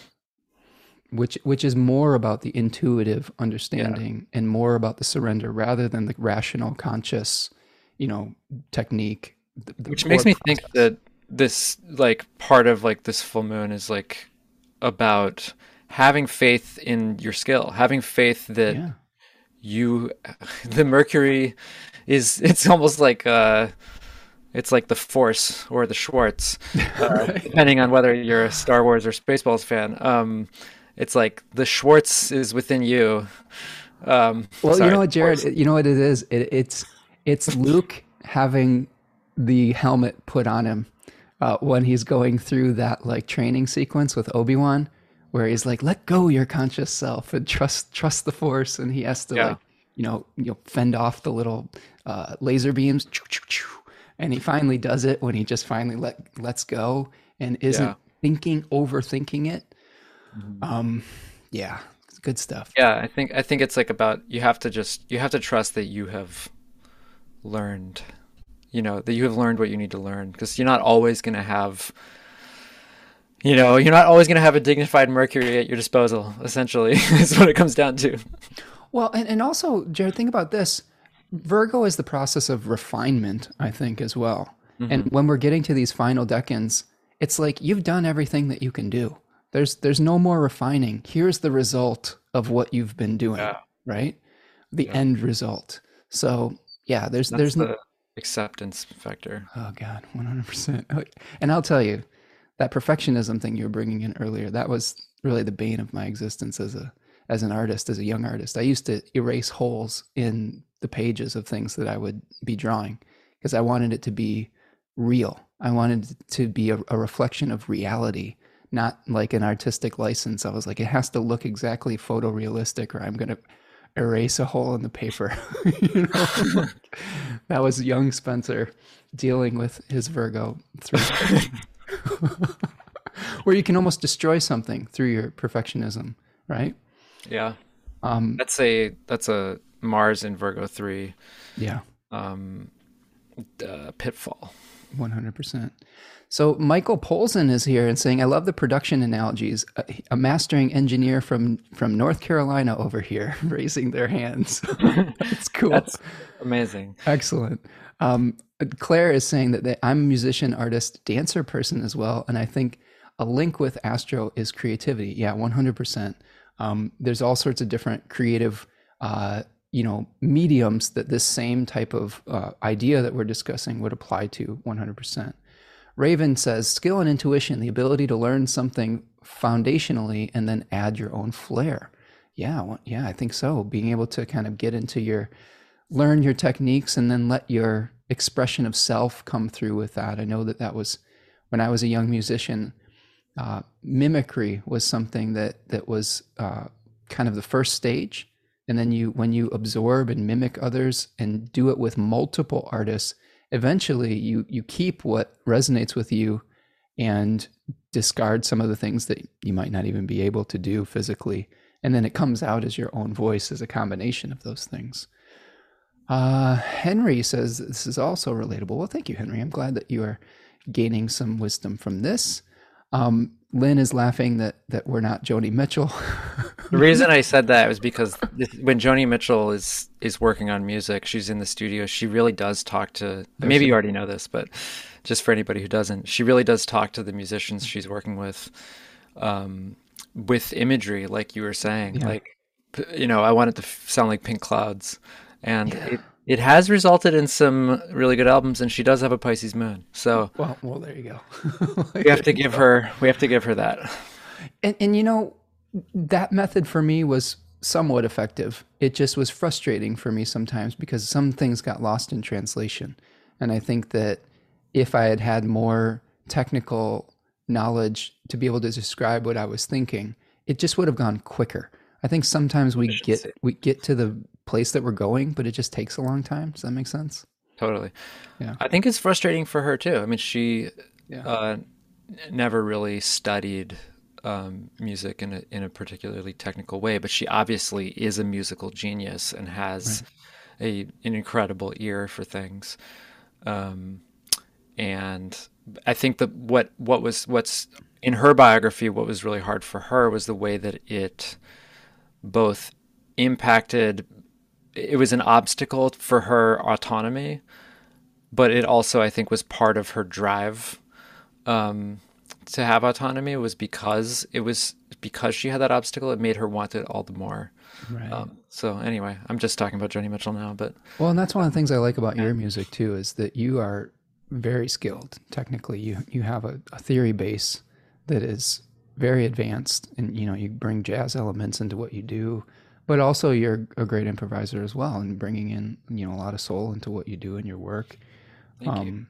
and you know another person that really reflects this uh, regardless of what i think about his personal choices is, is michael jackson. Like he had a, a virgo sun and a pisces moon. So he was born in sort of the opposite full moon where he was you know almost forced into like the the militant practice and technique but also was able to tap into some kind of um, ethereal creativity that made him a very formidable artist, um, albeit a, a tr- troubled individual. Yeah. You know, so. You know, just for the record, I used to be the. No matter what I've learned, like music theory wise, I didn't go to school for it, and I I I mostly learned by just throwing myself in situations where I was ill equipped, and I was always the guy in the band that like didn't know the like whatever like the sharp four like the yeah you know E flat major seven sharp four add nine voicing on guitar, and everybody else was like, "Huh, you don't even know." So it's right. all relative. What was that? What was your guitarist name? Greg? Is that his name? Am I remembering this? you knew that voicing. We'll just say that. Just some inside inside musician memories, but a great guitarist, um, but also probably a, a technical guy on some level too. Well, I was just I was just very much left in the dust in those days. Yeah. That's I had to catch up. Um, but you guys still created some really amazing music. I was listening to the radio this morning, and um, I had a really fond memory of a cover that you did with your band a few years ago. I don't know if you want to share the name of your band, but um, a cover of Purple Rain that you did at a at a um, a place here in Ann Arbor. I believe it was at the Blind Pig a while ago. And every time I hear Purple Rain and Prince now, I'm just like, oh man, that reminds me of that cover that Jared did. so it's really really fun. All right, Purple Rain feels very Pisces to me. Oh yeah, he, he and and Prince has a Pisces moon. Pisces. So so that's that's another you know artist that was able to tap into just the stream of the collective unconscious on some level and just just the, the mixture of mercury and jupiter that we were talking about that, that michael jackson and prince had yeah. those two artists being born roughly two about two or three months apart mm-hmm. in 1958 so th- they share a lot of chart placements as well but Prince is the Gemini version, and and Michael Jackson was the Virgo version. Right. Okay, so let's see if we can move forward here. Hopefully, we haven't completely bored people to death with our our music. I find that I, I feel like the more off topic we got, the more comments we've been getting. Yeah, I, I, I think so. I think that uh, you know, creativity is something I think that's really um, really relevant for this this um, full yeah. moon. So I think that getting into that space of how do we go through the creative process and how do we come to a place of acceptance of when the actual piece of art is done, right? And, and, and an artist will tell you it's never done. But where do, where do we get to the stopping point, right? Mm-hmm. Where we say this is this is good enough to share with the world, and that may be something that we're um, experiencing here is is knowing when when to say when and move on to just the next thing. Not that it's ever completely done, but put it out in the world. Are, are you working on any music right now where that theme might be coming up? Yes. no, I'm making I'm making progress. All right, cool, cool. Uh, maybe yeah. The, the, I have a joke with some friends that they're like, "So what? You, this thing you're working on, like, how far along are you?" The answer is always sixty percent, right, until it's done. Until you're like, "Oh no, it's it's coming out next week." Well, j- just just for for reference, when I was working on my my EP, my four song album a few years ago, the engineer, this is a reflection of Virgo 3. The engineer um, literally kicked me out of the mixing room because I was getting so fixated on like choosing the right vocal take out of like six and like, oh, can you move over this tiny second? Oh, oh, that, that note's wrong. That he was like, get out of here. You're not allowed in here anymore. So, so it was me trying to like rub a hole in the paper of my own album. Right. And finally, yeah. I had to surrender and just allow the process to happen. And it ended up turning out pretty well. Mm-hmm. Um, so I think that that might be some of the things that we're having to to um, figure out when we go through here. Uh, Jared, let's talk a little bit about the well, one of two things. We could go over to the last quarter moon here and start wrapping things up, or we could talk a little bit about this the Sephira potentially, and, and if we have thoughts on that. Just one thing to add to the full moon is that we we do have a, a kabbalistic, um, a hermetic kabbalistic Sephira, which is like an energy center related to the tens and the last decans of the mutable signs, which is called Malkuth. Um, which, from my understanding, which is uh, admittedly limited, but it's the Sephira of manifestation. It's related to the earth and the earthly manifestation of you know the tree of life. Everything's funneling into like the the making this real, whether it's the dream or the or the material project. Um, do you have any thoughts on Malkuth or things to add with that? I will say it does feel having you know coming into the conversation i was like eh i don't know but after talking about all this stuff for a while it feels more resonant. Um, having really dug into this uh, dichotomy of material and spiritual, um, you know, my understanding of well, all my understanding of Kabbalah is that it goes through, you know, it kind of goes in one year out the other, and I, I always feel like I have like momentary glimpses of some kind of knowledge or understanding or awareness, and then it's it just sort of dissipates. Sure. Um, which, uh, so Malkuth, I I have understood to represent the. It's called the kingdom, right? Mm-hmm. That's right. Um, so it is. It is really like the material plane on which we live what we can see with and hear with our eyes and ears, right? Which is nonetheless the sort of recipient of all the other sephirot, and everything passes through all these other um, spheres of emanation um, before coming here, or maybe simultaneously with, or I don't know, metaphysically how that's supposed to work per se, but. Um, yeah, I, it relates. To, it feels related to Virgo three particularly. Yeah, it feels like the the the culmination, right, of all processes, of all spiritual processes, of all, you know, all of the different um, spiritual uh, manifestations, like like for example, like you know you've got uh, Geburah, which is related to limitations, being balanced by Chesed, which is limitlessness of loving kindness or something of that nature. And you've got those things coming together in the middle sephira of, of Tiferet, which is balance. But all of those things are flowing into this um, this Malkuth, which is was, from my understanding, is not even related to a spiritual center. It's all about physical manifestation. Um, and what I find really interesting is that there's different uh, occult practitioners that that go different directions on the the tree. Like either they they're th- thinking about starting in Malkuth and going up to the a more like almost like a kundalini going up the the energy um, tree, or like drawing down these spiritual energies to the physical realm. But I, I think it's actually both. I don't I don't think it has to be one or the other, right? Mm-hmm. All right, let's move on. We've got on the screen I have here the last quarter moon on March the 25th, which is another sort of turning point within this lunar cycle. We've got the moon at four degrees of Capricorn and the sun at four degrees of Aries. So we, we have already moved through our um, spring equinox that's happening roughly on the 19th of March, 19th or 20th there. And I wanted to just touch on this briefly because there's some interesting things that are happening that will, when we're looking at a full moon, we can see what could potentially happen um, or get some themes that could happen as the, the lunar cycle completes. So, what I'm looking at here with the square is that we have the, the sun in its exaltation, but the moon in its exile, right?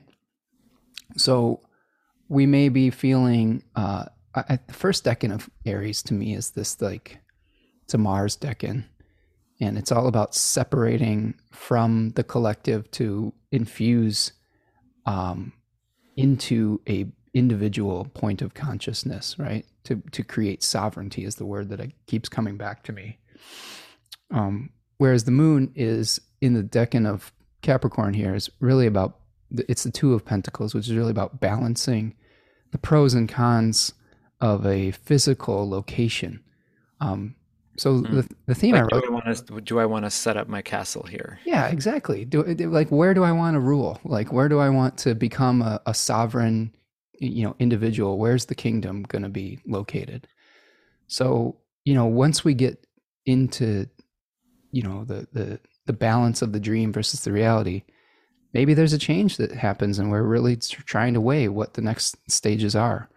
Um, the other thing I wanted to point out that I think is really fascinating, that's really, I'm really excited about, is as the last quarter moon is manifesting, Jupiter is going to be making its what's called its heliacal rise uh, when it's 15 degrees away from the sun.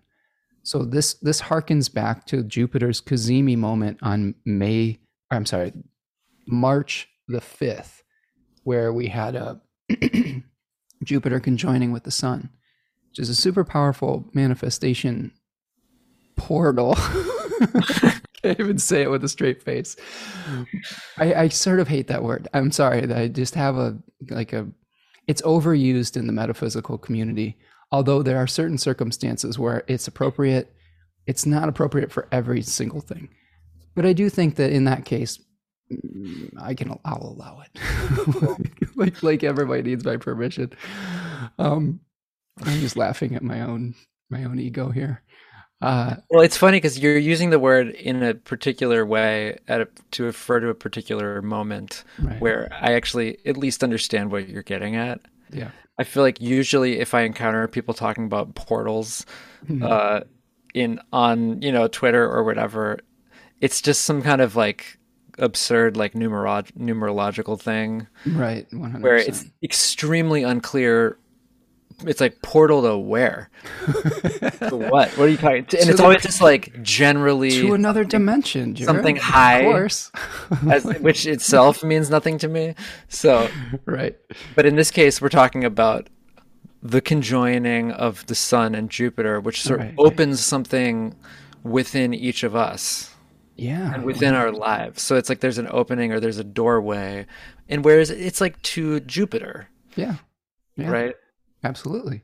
And I, I think the other time frame that is it's appropriate to use that word isn't during eclipses, because I, I do think that eclipses are energy points where the north node and the south node w- were thought of as gateways or doorways to birth, death, uh, you know, alternate dimension type of experiences. So I, I, think it is appropriate when we're talking about that with an eclipse.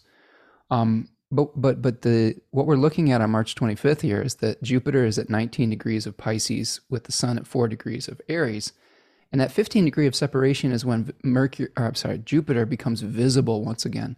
So all of the manifestation work that we've been doing behind the scenes, we may be really starting to see the visible, you know, real, tangible um, dream starting to manifest.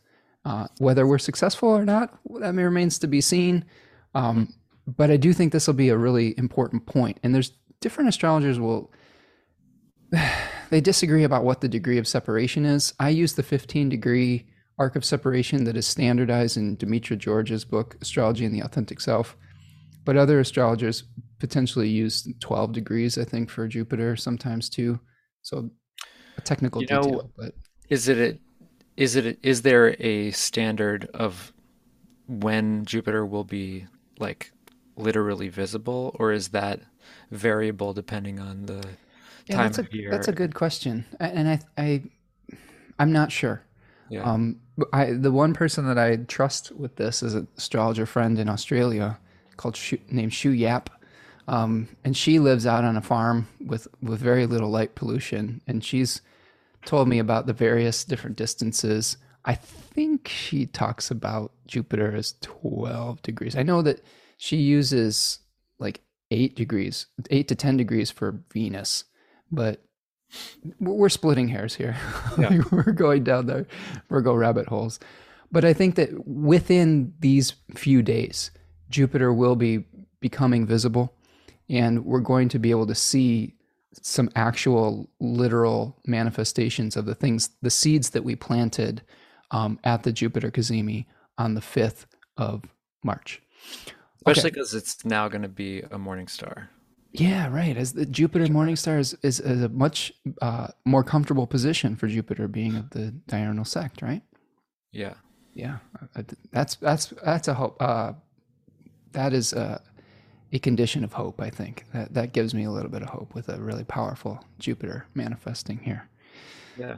Um just a little bit of just going through a couple days here and we're getting to the end. Thank you all for hanging with us, those who are going on the deep dive with us here today. Um my show is not for the the short of attention span. or if it is, not, it's not stop. a TikTok. Right, it's not a TikTok show, which which uh which is cool. I mean, I've I've seen other people recently on social media being like, "Hey, you know, sometimes to get to the core and essence of something, you can't really you can't really describe it on just a 30 second video." And there's, there's don't some, say. so so what I'm seeing here on the 27th is we've got Mercury is going to finally move out of its uh, you know fall and exile in Pisces and, and gain some dignity in Aries here, moving towards its Cazimi moment that we'll see on the 2nd of April. so some of the communication may start to flow after Jupiter makes its reveal. And then the, the other thing that we're seeing here on the 28th is that that Venus Saturn conjunction that we were talking about, where this is the the the, the moment that Venus gets out of that malefic enclosure that we are talking about, kind of the resolution potentially. And with Venus making a conjunction to Saturn, uh, Saturn always brings some kind of resolution. It castrates things into matter. It brings either the you know a happy ending or a, a challenging ending. It's it's binding us to something. So so some some kind of uh, resolution I think is coming at this moment. Um, the other the last thing I'll say is that that we've got Venus hitting the the the um, the bending of the nodes here a few days later on the 30th, which we briefly touched on. So some kind of transition and choice that is needing to be made related to Venus topics in your life. Mm-hmm. Um, and I touched on this on my March forecast, so I'm not going to go into too much depth here. You can uh, view that replay on my YouTube channel. Um, and then we'll get to the next new moon on April the 1st. So this is going to happen at 11 degrees of Aries. So a new that that is the exaltation decan of the sun. So being able to create your own sovereignty, your own uh, sense of being able to, to guide the own your own ship of your own life, uh, which I think is a really I, am really actually looking forward to this new moon. Um, I think it'll be, it'll feel like we have a lot more agency uh, after having to surrender and submit to things that may or may not be in our control. Um, yeah, I think that's about what I've got. And the, again, the the Mars Saturn conjunction is on the 4th of April, and then Mars will be at the bending of the nodes on the 5th. So, choices in the Mars ruled area of your life as well. Mm-hmm. All right, Jared, that's what we've got for the astrology. Let's uh let's talk um let's talk animal and I Ching for a minute and then we'll we'll wrap this up, put a bow on it, we'll let you get back to your uh obsessive mixing. no, I'm just messing with you. just, um, yeah, I think that uh, Jared and I are both, I think, guilty of, of, of similar perfectionism. But this is why we understand each other as well, uh, and have sympathy and compassion for our. Oh, it's, I think it's interesting to see your Jupiter in Virgo versus my Venus in Virgo. Right, right. It is pretty different because for you, it's it's I think a lot more about um, wanting to make sure you extrapolate on everything that can be extrapolated on. Mm-hmm. For me, I think it's more of a sort of traditional like keep keep polishing the thing until you've accidentally polished it, it to nothing to dust you know sure at least that's the that's the pitfall. Yeah. Well, although you were sharing stories about erasing through your paper, so it's the, it's the same energy. You know, it's, it's, it really is. And I think that um, it's it's funny to see that your your Virgo energy because we both have like you know de- detrimented or exiled benefics, right? So we're trying to create something good, um, but in a way that it that is not normally the way it would that planet would prefer us to do it. Like in the Venus's case, it would prefer balance, harmony, acceptance, allowing it to come to us. And in Jupiter's case, it would be more about f- faith, you know, and like saying, okay, I, I accept this versus like continuing to polish the turd. you know, like hopefully we haven't created that today. Hopefully we've we've um, you know, polished a beautiful gemstone for all of you to be able to pass on to your uh, descendants over time with this wisdom and knowledge. This YouTube video is our legacy. That's right. We'll pass it on for generations to come. So, Jared, the uh, the hexagram that we got here was number thirty, which roughly translates to radiance, uh, the clinging, fire, brilliance, interdependence, uh, shedding light on things, light, enlightenment, and clarity. That's the one I underlined specifically. Was getting clear on something. Um, and we have one changing line that says, and I quote, "Confused footsteps. If one has respect, no blame." So you and I were talking earlier about waking up from sleep in a dream state, which I think is is a really uh, that really resonates with me with like super heavy Pisces placements and then we we have a full moon in Virgo says, oh, oh, hey, here's here's the reality of this dream that you you've been living in this dream state, right? Mm-hmm. Um, I'll just re- read some of my notes. G- groggy in the first morning hours, uh, sorting out possibilities, gaining perspective and clarity before taking action or making progress. Um, the necessity to remain composed and proceed carefully. Pay attention to the details! Exclamation point um, because that you may fudge some details that are actually very important when you're trying to manifest the dream. Um, not like us, where we get maybe fixated on things that potentially aren't important, right? In our in our art, they're important to us, but maybe not to other people. That in was, that moment, just then, there were loud noises on both of our ends. Very weird. I could hear cars in the background for you. Yeah, a motorcycle I, or something, and then some heavy object dropped. I, I live at a very busy intersection, so you'll hear yeah. various people uh, you know, Yeah. bye. Sorry, that would just that just was weird. Um, so, so the other thing I was writing down is that you're we we may only be at the beginning of this project or this process or this dream, and it's important to respect the complexities that are involved within it. Sometimes one of the the negative p- parts of Pisces is potentially spiritually bypassing something that is more complex and trying to just you know pass it off as one unified thing when there are actually different facets of it that we have to pay attention to um, moving forward with caution avoiding overwhelm and confusion let yourself wake up a little bit first you know you're not going to go run a marathon the second you jump out of bed you got to get your got to get your coffee or whatever it is drink a glass of water got to go take a piss, you know, whatever it is that gets you ready for the day. Maybe do some yoga, exercise. Hopefully, you've been training for months before you run a marathon. Not just like, well, I better drink a glass of water at least. glass of water. If I'm going to run 26 miles today for the first time ever.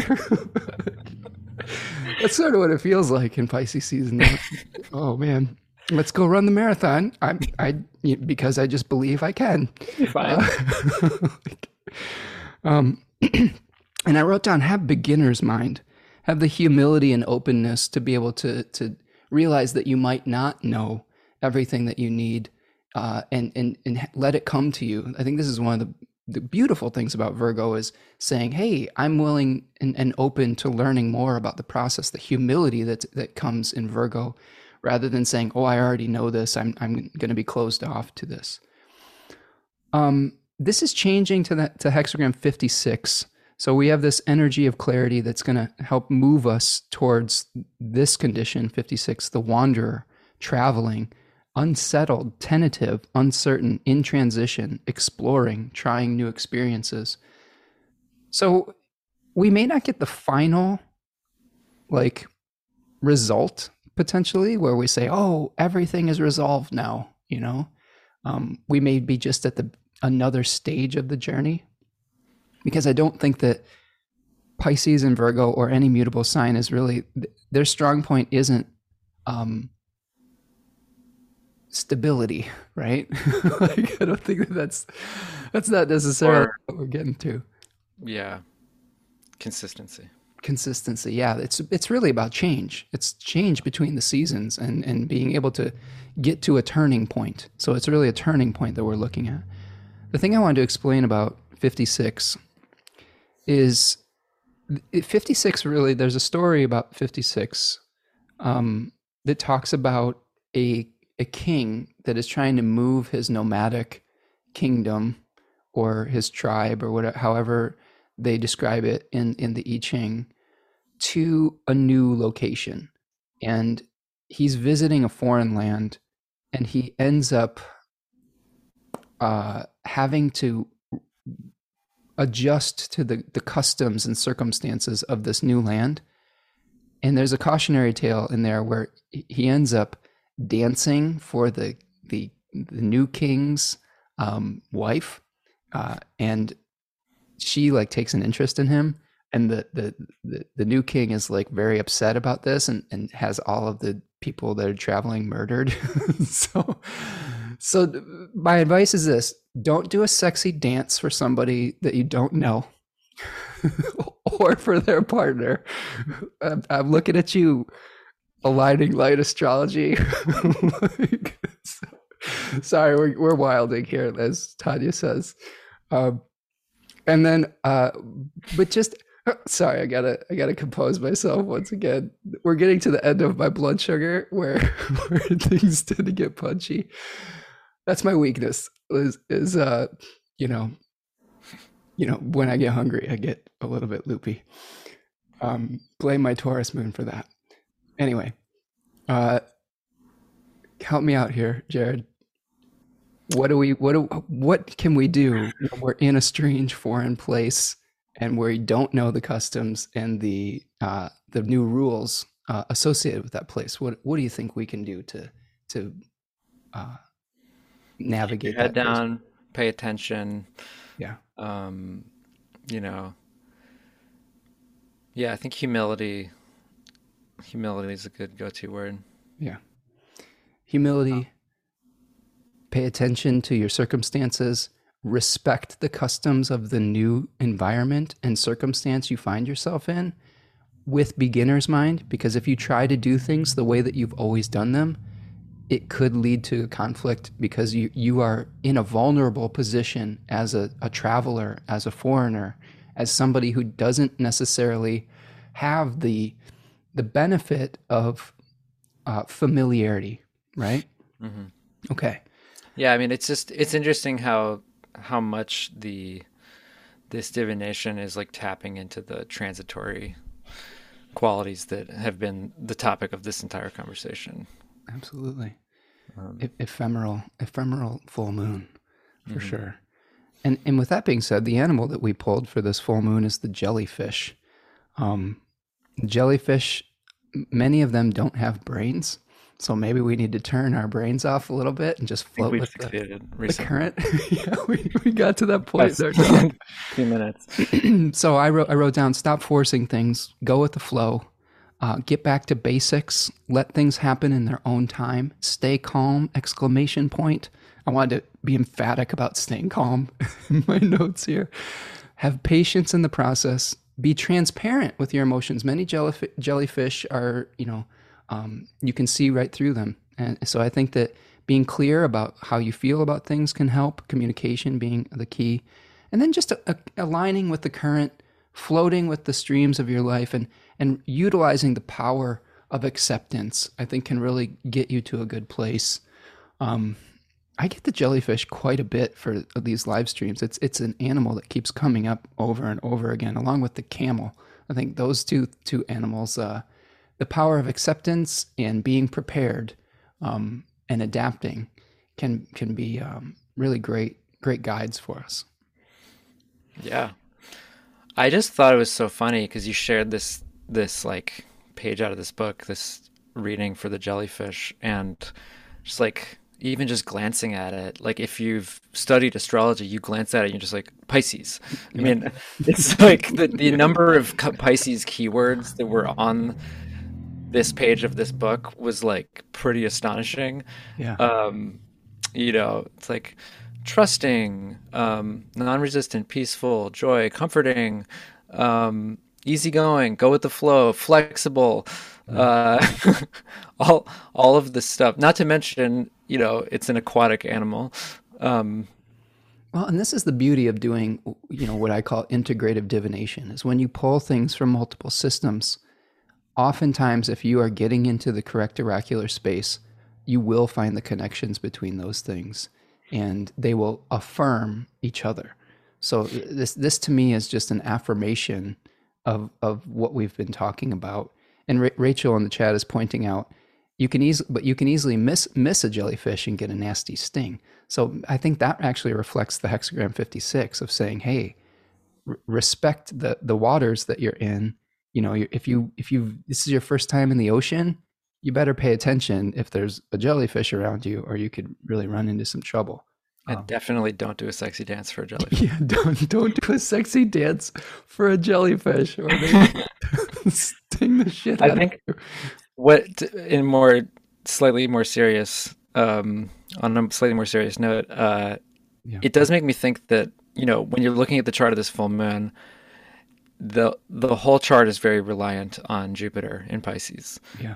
And so what what this sort of supporting divination provides me is like that extra push that someone like me needs, someone who's very Virgo as you know, Virgo rising with multiple planets there, a little bit of a nudge like it's okay. Like mm-hmm. let yourself lean on the Pisces. Um, let yourself have some kind of trust and faith and more more importantly that flexibility of going with the flow mm-hmm. um, that that's what is going to be necessary and needed and help carry you through this moment um, yeah. that's what i take from that well jared i'll tell you i've been pulling the 10 of cups which is related to pisces 3 multiple times in the last two weeks um, oh. which is reminding me to to surrender and release the how, you know, put the intention out there and just release the how and say, you know, we're co-creating together. Like, and it's it's important to not feel like we have to be like Hermes stirring the drink every second of the day, right? right? like, you know, we add too many ingredients and we keep messing with something when it's supposed to simmer, you know, like a stew or a soup, and we can we can ruin our creation. And but if we just do what we need to do in the moment and then let the natural process play out, we may have something worth consuming or passing on or that will be nourishing moving forward. All right, my friend, I think we did it. I think we got to the the end here. Um, this was amazing, Jared. Yeah, really uh, fun. Uh, Mercurius George, this is so much fun. I'm so glad that um, I have you to talk to about these things and that you've embraced the dark side here of metaphysical, uh, you know, practitioner. I thought I embraced the Schwartz, but embracing the Schwartz, accidentally, accidentally embraced the dark side. Soon I'll be wearing dark. It might not be the dark side. It might actually be the light or whatever. I, I, would hope so. Yeah. So, um, but it's it's always great to speak with you. Um, for those of you who are are new to Jared's work, you can find him at mercuriusgeorge.com. M E R C U R I U S George.com with no O. Thank you. Okay. Um, and again, if you want to support the work that I do here, you can please hit that like button, subscribe to the channel, sign up for the Decans of Aries and the Spring Bundle. Let's go on a journey together. Support both Jared and I through scheduling a reading, um, and um, be kind and be gentle with yourself over this these next few days and and weeks ahead, and uh, you know practice your good self care and get into the flow. Um, we've got some really nice comments coming in, Jared, with people that are enjoying this jellyfish meditative, mesmerizing symbol. Um, you know, being able, they're saying thanks to you and how helpful this was, and really appreciate your wisdom. Um, Tanya's talking about peeps in the chili pot, which is a reference to the good place. Um, so if you don't know about that, just go check out Chidi and the chili. You'll get a nice laugh from that. Um, yeah. So lots of good compliments that's, for. That's a good character to have in mind. Oh yeah, right. Chidi from the Good Place. Did you watch the whole series? Did you get? I have it? to watch the last season. I haven't watched it yet. Okay. Do you? But do you know the chili a, in the chili pot? I don't know that. Um, okay. But he's just such a good mental image for like oh, over Virgoing so and having no faith. You know, Yep. And he's constantly getting himself in circum in, in situations where if he would like let go, everything would work out. But because he can't let go, this is how I remember it anyway. Absolutely. Well, the peeps in the chili pot is that he he basically starts not giving a fuck about anything, and starts mixing ch- peeps in the chili pot and with his like psychotic break, whatever. It's very funny. Maybe he um, goes a little too far. He overlearns the the lesson. Yeah, potentially. But but yes, go go check it out. The time you're saying no spoilers. Sorry, I spoiled it. Anyway, um, thank you so much, everyone that has been here today. Remember, I'll leave you with this thought don't do a sexy dance for a, for a stranger's partner if you're in a strange land. Um, and again, be kind to one another. Be kind to yourself. Um, make sure that you go with the flow, and we'll all get through this together. So, thanks again, Jared. Thank you, everybody in the chat today, and I will see you the next time. Take care, friends. Bye.